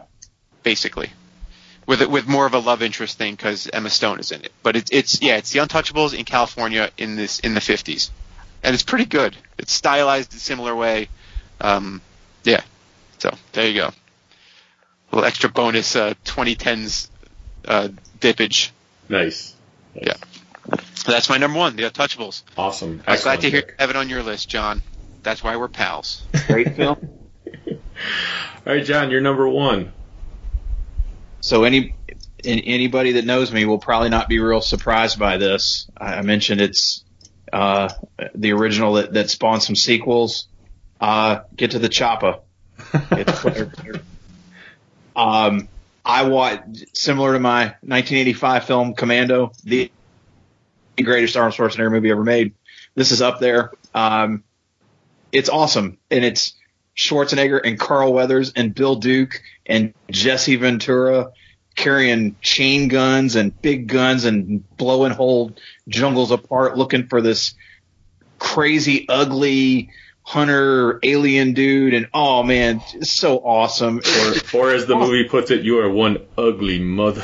no, I, I just I remember you know it's it I, I love the con I love the idea of uh you know hey this there, there's this thing and it's just it's hunting us for sport and and and oh it's just so great it's so friggin' awesome and of course most of the people eat it before the end and uh, which is you know how it goes but Predator is awesome Predator Two is great Yeah. uh, I have not seen Predators I never just never saw it you know, but then they crossed over with the Alien franchise and did a couple films with them. But yeah, man, Schwarzenegger is Dutch, just uh, you know, fighting that thing and putting mud on his body so it can't see him, which I understand is not actually realistic. That would have never the the mud wouldn't do anything for your the ultraviolet or So was it to cool? It was to cool them down, right? So the temperature wouldn't Yeah. be red. Yeah. apparently that would not really work from some scientist thing I was reading in the last year or so. Which Nothing like scientists to ruin a movie. Thanks, Right. science. funny because you know uh, Daniel is my action film. Uh, he's he's my partner in crime now when it comes to watching these, and so we watched Predator. I don't know three or four months ago, and he was just dying. You, you know, of course, Carl Weather gets his arm blown off. Yeah. Yeah. But the funny thing about that is they use that in Arrested Development when they Right. talk about Carl Weathers being uh, uh, uh, being the, the acting coach. So he already knew it was going to happen, but he was still just howling. You know, when he got his arm blown off, he just thought that was like his whole arm comes and the machine gun still firing. I mean, oh, people listen to this show know how great this movie is. I don't need to say anything else. So Yeah, I have a I have friends who are obsessed with the the handshake between Carl Weathers and Schwarzenegger. Oh yeah. And they like come together, just like grip super hard, and they're both flexing out in full flexitude. So yeah, that's a movie I haven't seen in a long time. I I I, I would do well to, to see it again because uh, the Predator is freaky looking. He's got that clickety clickety sound, and and it, it it has been on. I know it's been on Amazon. That's where we watched it. Uh, it's also, I think, the first or one of the earliest appearances ever of Shane Black as an actor. And you know, Oh, he went acts in it. huh? Yeah, Yeah, he's, he's one- interesting. Yeah. Oh yeah, he, he's the one that tells the dirty jokes. Yeah. Well, a song called Sally, she's fifth piece of God. Everything that Uncle John Hey! knows, baby. The other day, I went up to my girlfriend. I said, you know, I'd like a little pussy. She said, me too. Mine's as big as a house. See, she she wanted a littler one because hers was as He saw Aunt Mary coming and he jumped back in the alley. big as a house. But yeah, Shane Black, you know, he's he's yeah he's he's only in it for what twenty minutes. Yeah. He pretty quickly, but yeah, I think it's the first thing I can. I, that may be the only thing I ever saw him in. But anyway, it's uh, it's awesome. Yeah, I will all- say I will say uh, Predator was on my honorable mention list. That along with Monster Squad was very tough for me not to have in my top five because anyone that's listened to the show long enough knows I love the Alien franchise. I love the Predator franchise. Uh, I also love Predator 2. Uh, it's a very different movie from Predator 1, but I, I still loved it. Um, Predator versus Alien, those two movies are movies I enjoy, but I kn- know that they're bad movies, but I still enjoy them. Um, Predators is actually a pretty good movie. Uh, I saw that in the movie theater and, and own it and have watched it a few times since, and it, it actually has done pretty well. Um, so uh, yeah, that was a tough one to not have on my top five list. But uh, I agree with you, John. It's it's phenomenal. There's some great lines. You know, get to the choppa. Uh, you know, just just there's so much great in that movie. It's just uh, Ventura used one of his lines as, a, as his book title for crying out loud. yeah, so, you know, yeah, yeah. Ain't got time to bleed. Yeah. So, well, my number one. I'm actually surprised no one else had it on anywhere on their list. Uh, but again, anyone that knows me probably won't be surprised. And there's really only one way to introduce my number one, and that is by saying, "Good morning, Vietnam." So Interesting. I am a big Robin Williams fan. Uh, That's a double Vietnam. You got double Vietnams on your list. I do. You're going Dubs Viet. That's something. Hey, this is not a test. This is rock and roll. Time to rock it from the Delta to the DMZ. Is that me or does that sound like an Elvis Presley movie? Viva Da Nang. Oh, Viva Da Nang. Da Nang me, Da Nang me. Why don't they get a rope and hang me? Hey, is it a little too early for being that loud? Hey, too late. when Robin Williams passed away, we talked about it on the show here because that was a big thing for me. Um, I grew up watching Mork and Mindy. I grew up watching all of his movies. Uh, this movie is my favorite Robin Williams movie of all of his movies. Um, Wow. yeah. This to me, you get his comedy, you get his uh, dramatic acting. Um, you, it's just, and there was, and I know that there was so much improvisation going on. So you get his improv too. That all, all in this one movie that is, in my opinion, just such a well told story. Such a uh, you it, it's I don't know. I I can watch this movie from any point in it and enjoy it. It's got Forest Whitaker in it, who plays just a, a really great quirky character. Um, just the opposition he goes up against in, in you know them you know him being loved by the troops but you know the bureaucracy wanting him to not be there anymore um, and then he just can't take it anymore. He snaps. Like you see a character break down. Uh, and uh, it, it's great. And then the music i mean come on. It's, it's awesome music. So um, and i actually have the soundtrack of uh, on cd and it's like you get the classic songs from that era, but then you also in between the songs you get him doing his radio show. So, uh, but yeah, I I could watch Good Morning Vietnam over, again over and over again. There was when I saw it in the list of coming out in '87, there was no question that it was my number one. Uh, Wow. Fascinating. it might be the first time that any listener will be surprised at what my number one is, or not be able to guess what my number one was. Because in I, I am surprised only because I went through the list and I'm like, one of these guys is going to pick Evil Dead 2. One of these guys is going to pick Lethal Weapon. None of those have come up. No. That's why I thought I was going to be so, like, off the chart because I wasn't picking those movies. I didn't have RoboCop. I didn't have uh, Predator. I didn't have Running Man. Like, I thought those were, that's what was going to happen. and, uh, I'm surprised across the board. I will say some of those are on my honorable mention list, of course, but All right. Fair enough.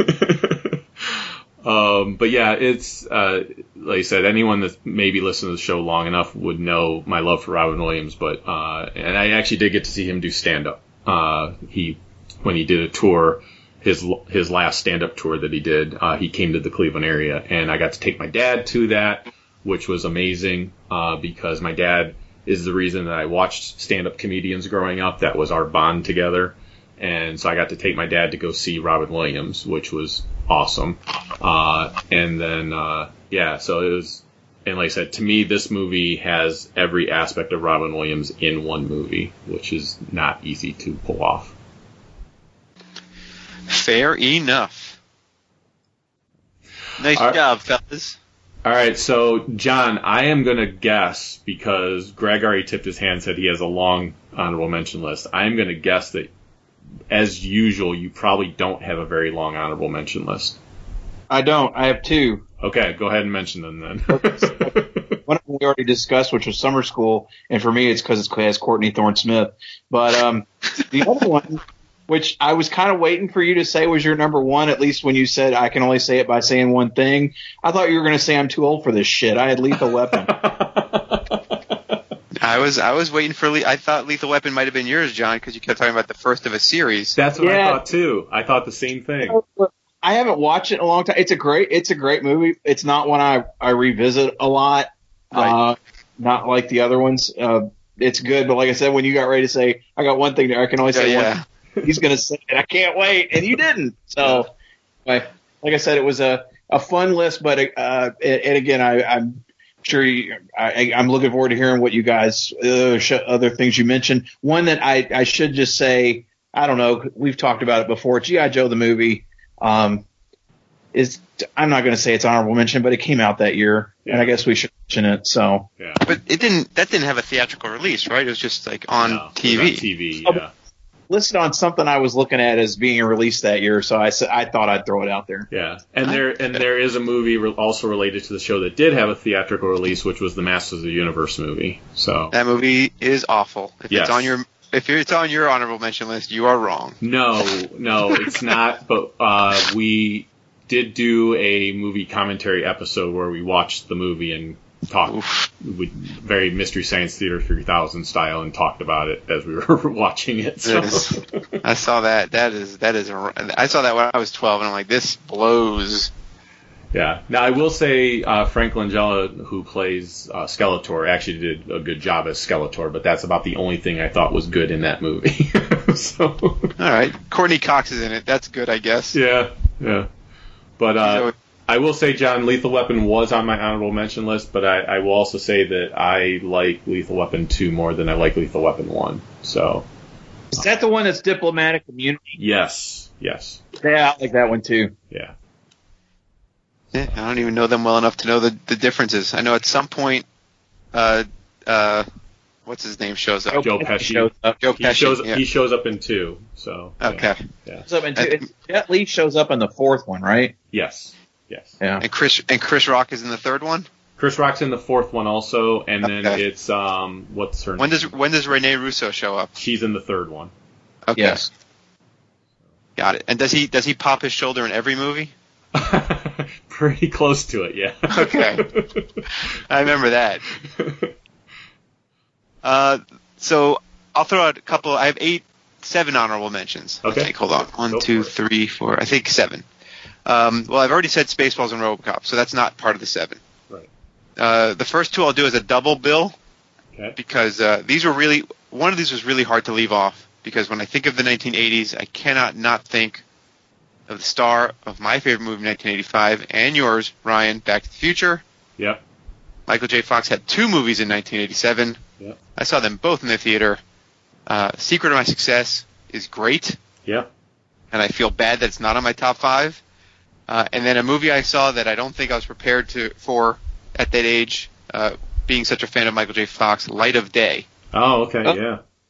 with Michael J. Fox and Joan Jett.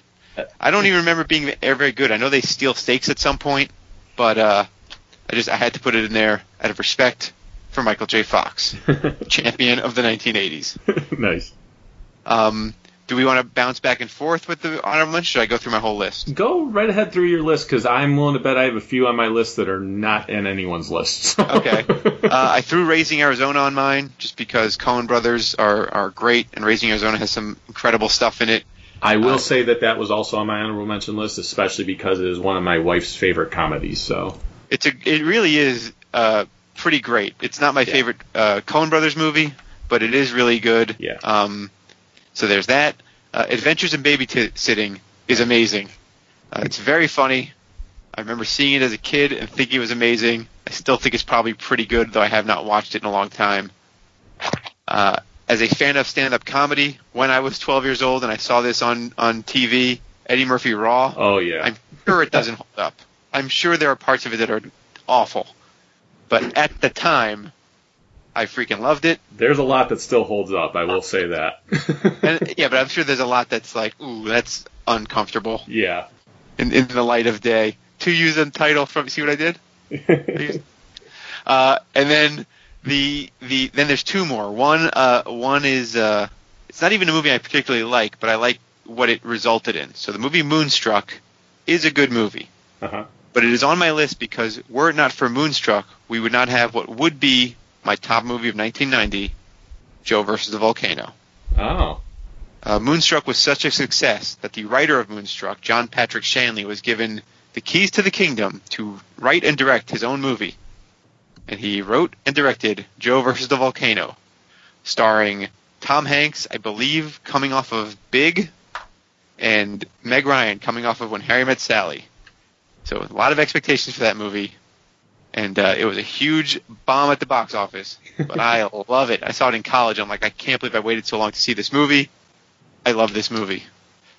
Uh, and to that end, the last honorable mention is a movie I've never seen, but I feel like I need to see it because clips I've seen, I think this movie I will like, and that movie is Ishtar, which Oh. everyone says is awful, but I think it'll be right up my alley. Okay. I have never seen it either, so I don't I don't know what to tell you. Oh, it has an awful reputation. It's supposed to be one of the worst movies of all time. I have friends that are actually huge fans of that film. I haven't seen it in a long time. I don't. I mean, it was it was fine. It, I think it's like a lot of things. It wasn't as bad as people said it was. But I've got a couple friends in particular that absolutely adore it. I saw one clip. It's it's Dustin Hoffman and Warren Beatty, and they're like jingle writers, and they're writing these songs, and it's it started making me laugh. So I'm like, I need to see that movie straight through at some point. Can't be as bad as everybody says it is. It can't be. So those are my honorable mentions. Very nice. Well, I will say the only movie you mentioned in your honorable mention list that was in my honorable mention list was Raising Arizona. So, uh, so I've still got quite a few to mention here. So I feel like I feel like I want to just start guessing what your list is. I guarantee there's a few that you will not be able to guess. I feel like I want to. I'm hoping the Disorderlies is on your list. Uh, it almost was on my honorable mention list because I that was my era of rap with Run DMC, the Fat Boys, all you know, all of that stuff. So that's Sure. that's when I like rap. So, um, All right, let's hear what you got. all right, so I've got uh, one that was mentioned but not mentioned on your honorable mention list, uh, but you thought it would be showing up on our lists here was uh, the Running Man. All right. I I love that movie. It is cheesy to the nines. Uh, it, it certainly does not live up to the par of a of the Schwarzenegger Predator movie, but it but I still like loved watching it. I've, not watched it recently, so I don't know how well it would hold up. But uh, I'm actually kind of surprised we don't have any game shows that are like this right now. That's the one with Richard Dawson, right? Yes. Yes. Yep. Uh, a movie that I absolutely love, and again, it's a movie like I mentioned with Lethal Weapon, that I like Lethal Weapon two better. This is a movie where I love the first one, but I actually like uh, the second one better, and that's Beverly Hills Cop two. Mm. I, I actually like the second one better, but I still love the first one. Uh, so that was an honorable mention for me. Uh, definitely a family friendly movie, but I did remember loving it. I have not, and I watched it many times as a kid, but I don't, I have not seen it recently, and that's Batteries Not Included. I thought you were going to see the Brave Little Toaster. no. um, I think I liked Batteries Not Included because I was a builder as a kid. I loved Legos. I loved constructs. I loved uh, uh, Lincoln Logs. Anything that you could build with, I loved doing. And that movie was- Capstella? How about Capstella? Oh yeah, I had Capsella, I had ro- uh, robotics, uh, all that stuff. So, um, What about Lego? You have Legos? I have a ton of Legos. I have a ton of Legos now. So I'll have to send you a couple pictures of things I have that are Legos now. So I, I believe you. Lego is me being a, do- a doofus. Everybody had Legos. I have the Lego Death Star sitting right near me right oh, now. Oh jeez. Well, oh, no, now you're intense. That's too much. I can't handle it. and I got the Ghostbusters firehouse behind me right now, so in Lego form. So, um, but yeah, so and Barry's not not included was you know these aliens they came down and they built their rebuilt their bodies and stuff like that. So it was it was cool to me. Um, on the flip side of batteries not included, uh, the gate. What is the gate? What is yeah the gate? So the gate is okay. Take take take the Goonies. okay. Throw in Monster Squad, but make it a real horror movie. Basically, what it is these kids find this book, and it some it opens up a demon portal, and it, it opens the gate to hell, is what it does. And uh, it's got some very dated special effects, but it's a creepy movie. But the kids are very they're very much in the style of like the Goonies type kids and everything else. So, uh, and they have to close the gate to hell.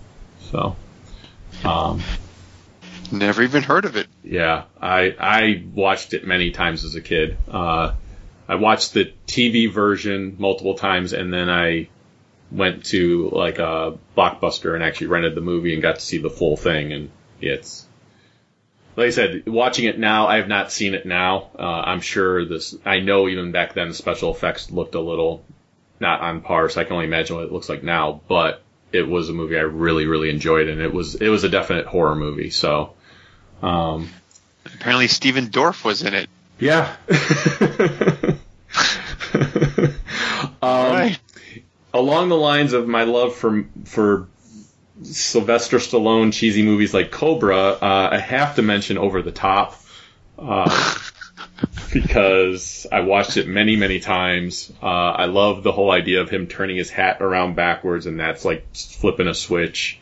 Uh, I also have a fond memory of watching this movie with my mom at home, and she had never seen it. And at the and my mom gets completely engrossed into a movie. So at the very end scene when he's like in the final arm wrestling moments, my mom is sitting there making the same arm wrestling movements as if she's in the middle of an arm wrestling match. And it's like, come on, you gotta win it for your son. I'm like, mom, he's Sylvester Stallone. He's going to win. I hate to spoil the ending for you, but he's going to win. hey, hey, Ryan, did you ever end up watching that Cannon Films movie? No, no. Okay. It's really good.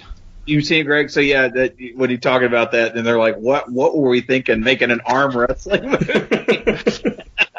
like Yeah, it's thirty seconds. That that movie is so. you Yeah. gotta watch because they, that's that's when they they talk about how much they paid Stallone, and they're like, "We made a we made an arm wrestling movie. What were we thinking?" Yeah, that documentary is great. Those two brothers are absurd people. Um, I got two more left on my honorable mention list. Uh, one is Mannequin. Uh, Oh God. See that I thought about that one. Then I'm like, nope. They gave us that awful, awful song. They don't get to. They don't get to be talked about. Montrose, right? but it's such a perfect 80s song. Oh, we built this city stinks. no, it's Nothing's Gonna Stop Us. That's Yeah, but also we, yeah, we built this city was on that soundtrack too. Oh, like yeah, they're yeah. both just like, oh, the music in that movie. Did you have that on vinyl, Greg? No, my my uh my stepbrother loved that we built this city, so anytime we'd be in the car with him, it would play. I was like, oh, this song stinks. Uh. Nothing gonna stop us now isn't isn't isn't much better, but if I had to choose between the two, I'd listen to Nothing's Gonna Stop Us now first. Um, so yeah, I I enjoyed that movie a lot, and I know I watched it a lot. Again, it's a movie I've not seen in recent times. I don't know how well it holds up, but um, the last I don't know if it does. I haven't seen it. I just I, I'm not sure. the last movie, uh, much like you were saying earlier, Greg, I think this one will uh, definitely make you guys look at me the completely the wrong way. Uh, I think I'll lose a lot of credibility with this one, even just being on an honorable mention list. But uh, that movie is uh, Walk Like a Man. Interesting. What? that's a great reaction. What? I don't remember that either. What? Where are the what? What That's a listing? how that's that is a let me see. Howie Mandel. Howie Mandel. Oh, I I, Wild I child. remember the VHS box for that. Yeah, he plays a wild child who then has Okay. to incorporate into society. he yeah he he was he was lost by his parents who were very wealthy. Uh, everyone is blowing away the fortune that was left after Dad passed away, uh, which includes Christopher Lloyd, uh, and uh, all and there's a certain point where if his son isn't found, then they get to inherit all the money that would have been his, and it'll bring new fortune to these people that have squandered their inheritance away. Well, of course, he gets found and uh, is brought back to the family, but he's a wolf child, so uh, he has to learn how to speak and how to act in society and everything else. And uh, I, Tarzan. yeah, I love Howie Mandel. He cracks me up as a comedian, so it was uh, a movie I watched many times. Uh, and uh, the part that still cracks me up is when he wants to take take Teddy Ruxpin home because Teddy Ruxpin starts talking to him in the toy store, and he thinks it's something talking to him. So he, it's like, "Will you be my friend?" And he says yes, and he grabs it and takes it away. So, um, essentially shoplifting. So, Oh, there you go. Walk like a man. walk like a man. It's a good one to end on. It's certainly one to end on. Um, but there was a lot of movies. Like there was so many I wanted to just put on honorable mention list because I remember watching them a lot of these movies multiple times. So Sure. I mean, I have a very specific like it wasn't on my list, but Fatal Attraction. I saw that on on VHS or cable, and my older brother had already seen it. So I'm sitting there watching this movie, and he would come and go out of the room. Have you got you guys seen Fatal Attraction? yes, Not for a long time, but I did see it. Well, the, this this I don't think this will spoil that. Specifically, time that he came back into the room near the end of the movie when uh, Alex is dead in the bathtub. okay, Right when she comes up out of the bathtub, he like put his hand on my chest. uh huh, Like he timed it perfectly to especially freak me out. So that is that is my memory of Fatal Attraction. Otherwise, uh, that movie is not anything I'd put on my list. It's fine, but yeah, yeah. No, there were a lot of movies on. There were a lot of movies came out in '87. yep. There was ones that that I watched a lot that I was like, yeah, I can't even put that on a list. But like movies like Burglar, uh, Whoopi Goldberg, um, Oh yeah, Blind Blind Date was that the one with Bruce Willis? I think so. Yeah, John Larroquette and Kim Basinger. I just saw that again lately. yeah. we're watching a bit of it. Then you got Harry and the Hendersons, good family film. about Bigfoot. um, one that al- one that almost made my honorable mention was Dragnet. Um, You know, if if I'd seen Dragnet more recently, I'd have a better sense of it. I remember thinking it was, but that's I just like Tom Hanks. Tom Hanks is Yeah. is particularly uh, is particularly great, but I don't remember that movie being. I mostly think of the music video that they're in. yeah, yeah. Um, I, I remember the movie pretty well. I saw it a few times, so um, that and uh, Inner Space I liked as a kid. I don't think I would care for it as much now, but I, I really enjoyed it as a kid. So, um, just kind of scanning some of the other stuff. I've never I've never seen Dirty Dancing to this day. Oh, really? I still have never seen it. It's a good movie. That's what I hear. My mom was addicted to it, which is I think why I couldn't even make my honorable mention list because it was just like I saw it way too many times growing up. More, and it was one of those ones like I don't want to watch it, but it's on TV constantly. I mean, going through this list, there was a bunch of movies like, oh, I need to see that. I need to see uh, uh, Baby Boom. I've never seen Baby Boom. Yeah, A few of those sort of popped out, like, oh, I've never seen Less Than Zero. I should I should go look for Less Than Zero. yeah.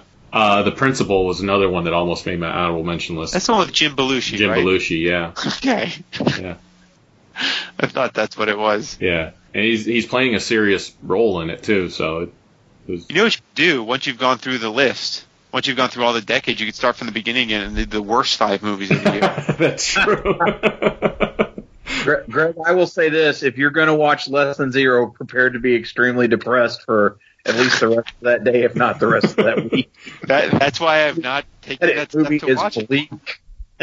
bleak. It's that movie and and just going to the light of day thing. Like I've still have never seen Bright Lights Big City because I've never wanted to see that Oh, yeah. version of Michael J. Fox. Yeah, that was too, but it not as rough as uh, not as rough as Less. yeah. it's just depressing. I believe it. Oh, one that uh, that no one mentioned that I actually think is a fantastic movie. Uh, it almost made my list was uh, honorable mention list was uh, Planes, Trains, and Automobiles.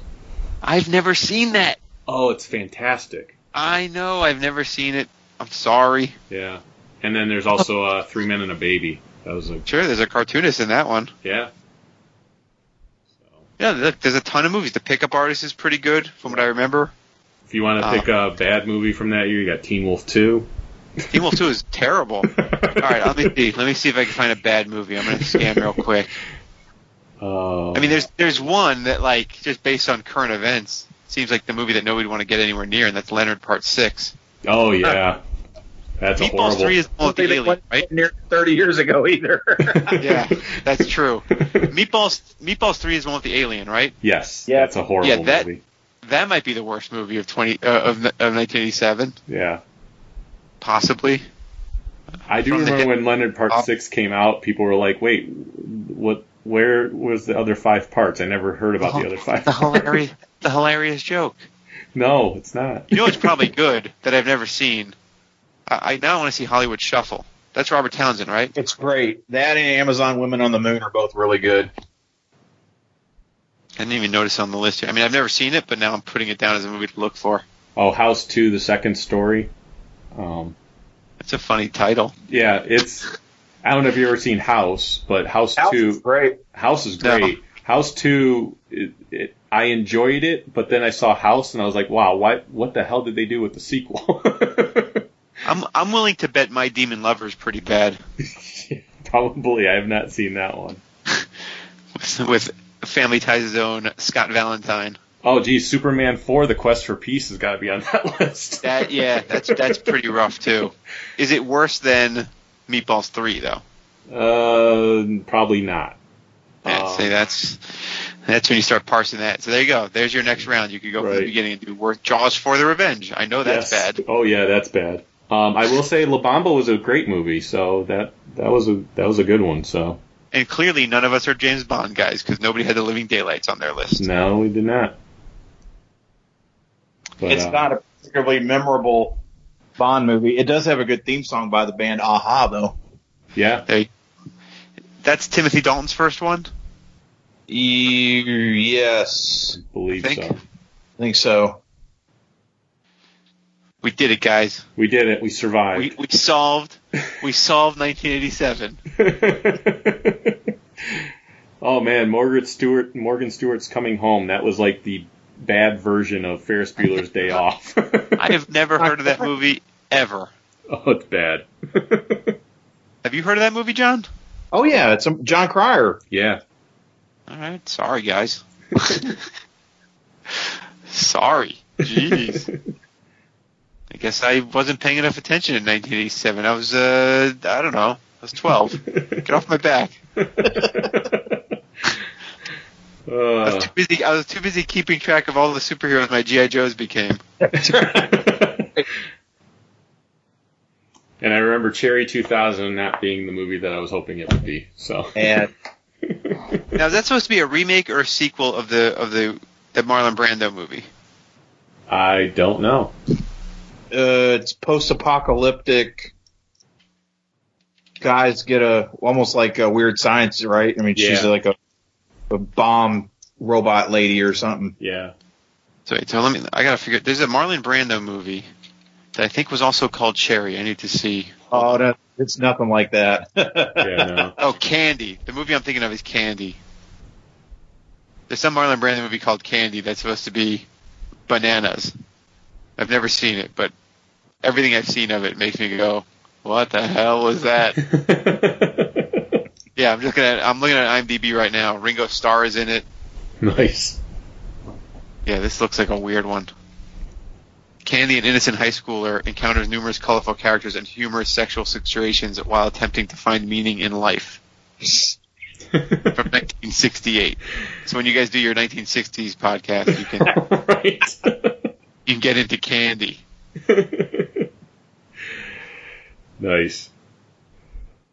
Well, I think uh, I think we kind of shot our bolt when it comes to 1987. Uh, Exhausted our audience to uh, the nth degree. yes.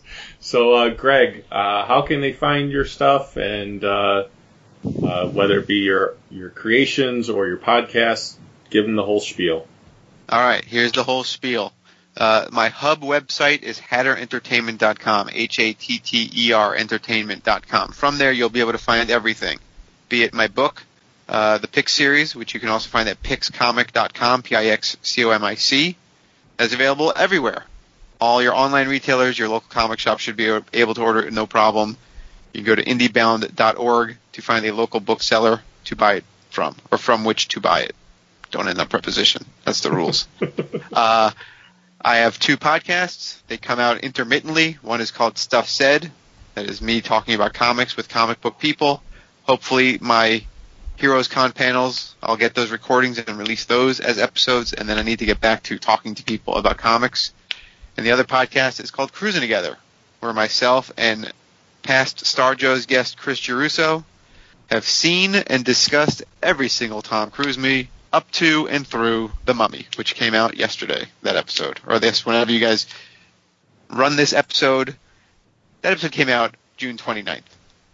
And then, I'm trying to think if there's anything else. I also work on SpongeBob comics. So if you're into SpongeBob SquarePants, there's a comic book with SpongeBob in it, and I work on that. And I think that's it. I have a monthly newsletter. You can sign up for that on my mailing list on my website. The new edition is coming out tomorrow, so you probably will not get that one. I think John, you get them, right? I think so. If not, it's okay. I won't be offended if you don't. Maybe you don't. I don't know. Hmm. Only if you want to subscribe. I'm not going to force anybody's hand. It's Fair enough. voluntary. Yeah. And John, Uh, but yeah. on my news on my newsletter tomorrow, I'll be offering my opinion of the new Gong Show. Oh, nice. If anybody's curious about how I feel about the Gong Show, I have mixed feelings about it, so. I didn't know there was a new Gong Show. Yeah. there is a new Gong Show. Yep. Wow. And I love the classic Gong Show, so uh, I, I love the classic Gong Show. yes. Gene The Gene new- the Dancing Machine and the Unknown Comic. I love. The new Gong Show is not the classic Gong Show. No, it is not. I'll- that's all I'll say. I'll save the rest for my newsletter Gotcha. and any any uh, face-to-face conversations. sounds good. Sounds good.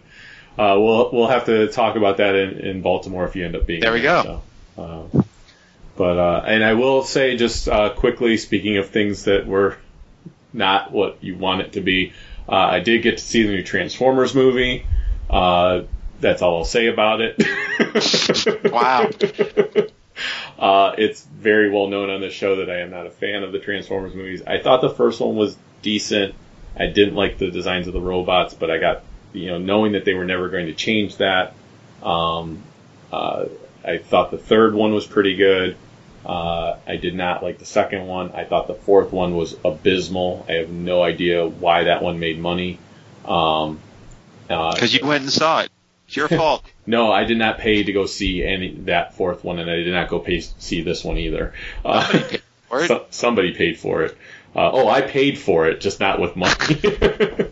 um, this one is not as bad as the fourth one, but it is a very close second. I've seen none of them, and I think I'm. Uh, I think your life You're is all better the because of better it. I was say your life is better because of it. So, so I am doing a public service announcement to our fans that there is really no need for you to go see this movie unless you actually enjoyed the fourth one. So, if you like the fourth one, then by all means go see this one because you'll like this one too. So, um, John, how can they find you? Find me on Twitter, John underscore Thurmond. Facebook, John Thurmond. I want to give a plug for a TV show. I know I talk a lot about podcasts and I still listen to a lot of great stuff, but uh, recently Netflix put out the show Glow, which Yeah. is the uh, kind of it's based on the Gorgeous Ladies of Wrestling show from the late '80s.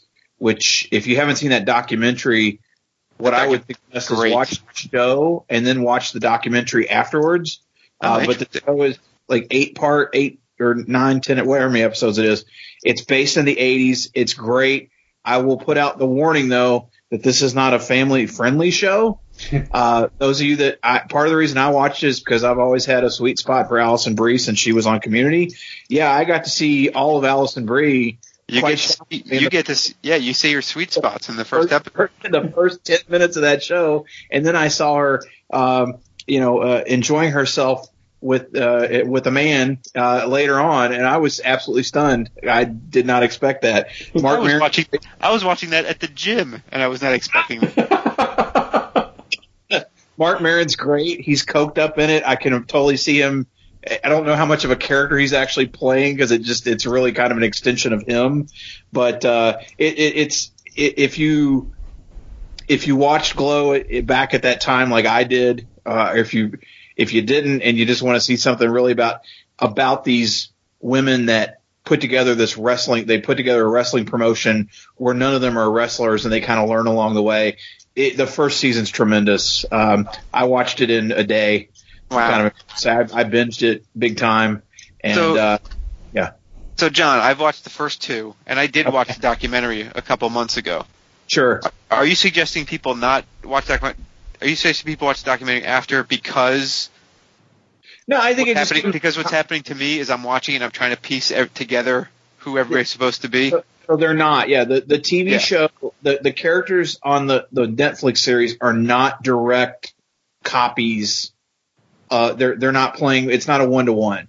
So they they they kind of lifted the general idea, but you know, in terms of the good versus evil and that kind of thing is there, but they don't have. You know, there's not. Right, Mount Fiji isn't there. America Yeah, Mount, isn't yeah, they kind of Mount Fiji. They kind of have this, but no. I- The reason I suggest that is you can kind of see what happens with the show with uh, the the Netflix series, and then go watch the documentary and learn kind of where those the ladies that wrote the show, kind of their impetus right. to do it was based on the was based on this old uh, '80s series. Yeah, yeah. Nice. Nice. Well, you can find, uh, in relation to Star Joes, you can find us at starjoes.com. That's really where you can find everything related to the show for the most part. Uh, you can find us on Facebook. There's a group page and a fan page. The group page, uh, if you request to join it, I will approve it the second I see it. Uh, that has consistently been growing and people keep participating, uh, putting up articles, putting up stuff to talk about. I absolutely love the community we have there and love to have you be a part of it if, if you're not already. Um, uh, follow us on Twitter. It's at Star Joe's Podcast. Uh, on Instagram, uh, you can actually, uh, I post comic reviews of stuff that I'm reading. Uh, I, you know, post an image of the comic and, and put a, a brief blurb about what I thought of it and a rating for it, and uh, so that's out there. Uh, by the time this episode comes out, which I plan to have it out because I I'm putting myself on a very strict schedule going forward so that I can get stuff out more regularly for everybody. Um, whether it be videos or podcasts or anything like that, I actually have a calendar now that I mark every day that I'm doing something. Um, uh, so it should be out relatively soon uh, from when we're recording this. Uh, there will also be the Patreon account will be out there, so I will have links to that on Twitter and Facebook and everything else. Uh, it's relatively inexpensive. There will be exclusive content for people that decide to become patrons. Uh, it helps with some. It'll help with some of the costs of doing the show, and will help with some of the costs of things I want to do for the show. Um, so uh, take a look for that uh, on Patreon. Like I said, that should be up and running by the time this episode comes out. And uh, you can call and leave us a voicemail. It's 440-941-JOES, 440-941-J-O-E-S.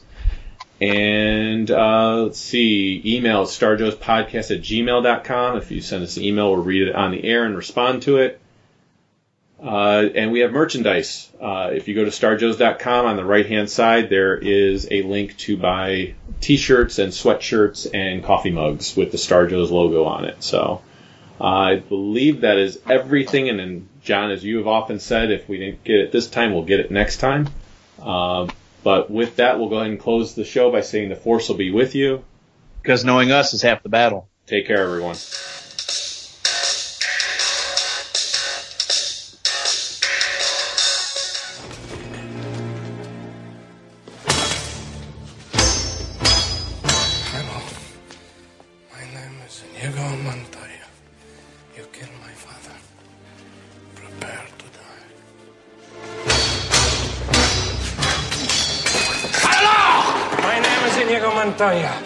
Killed my father.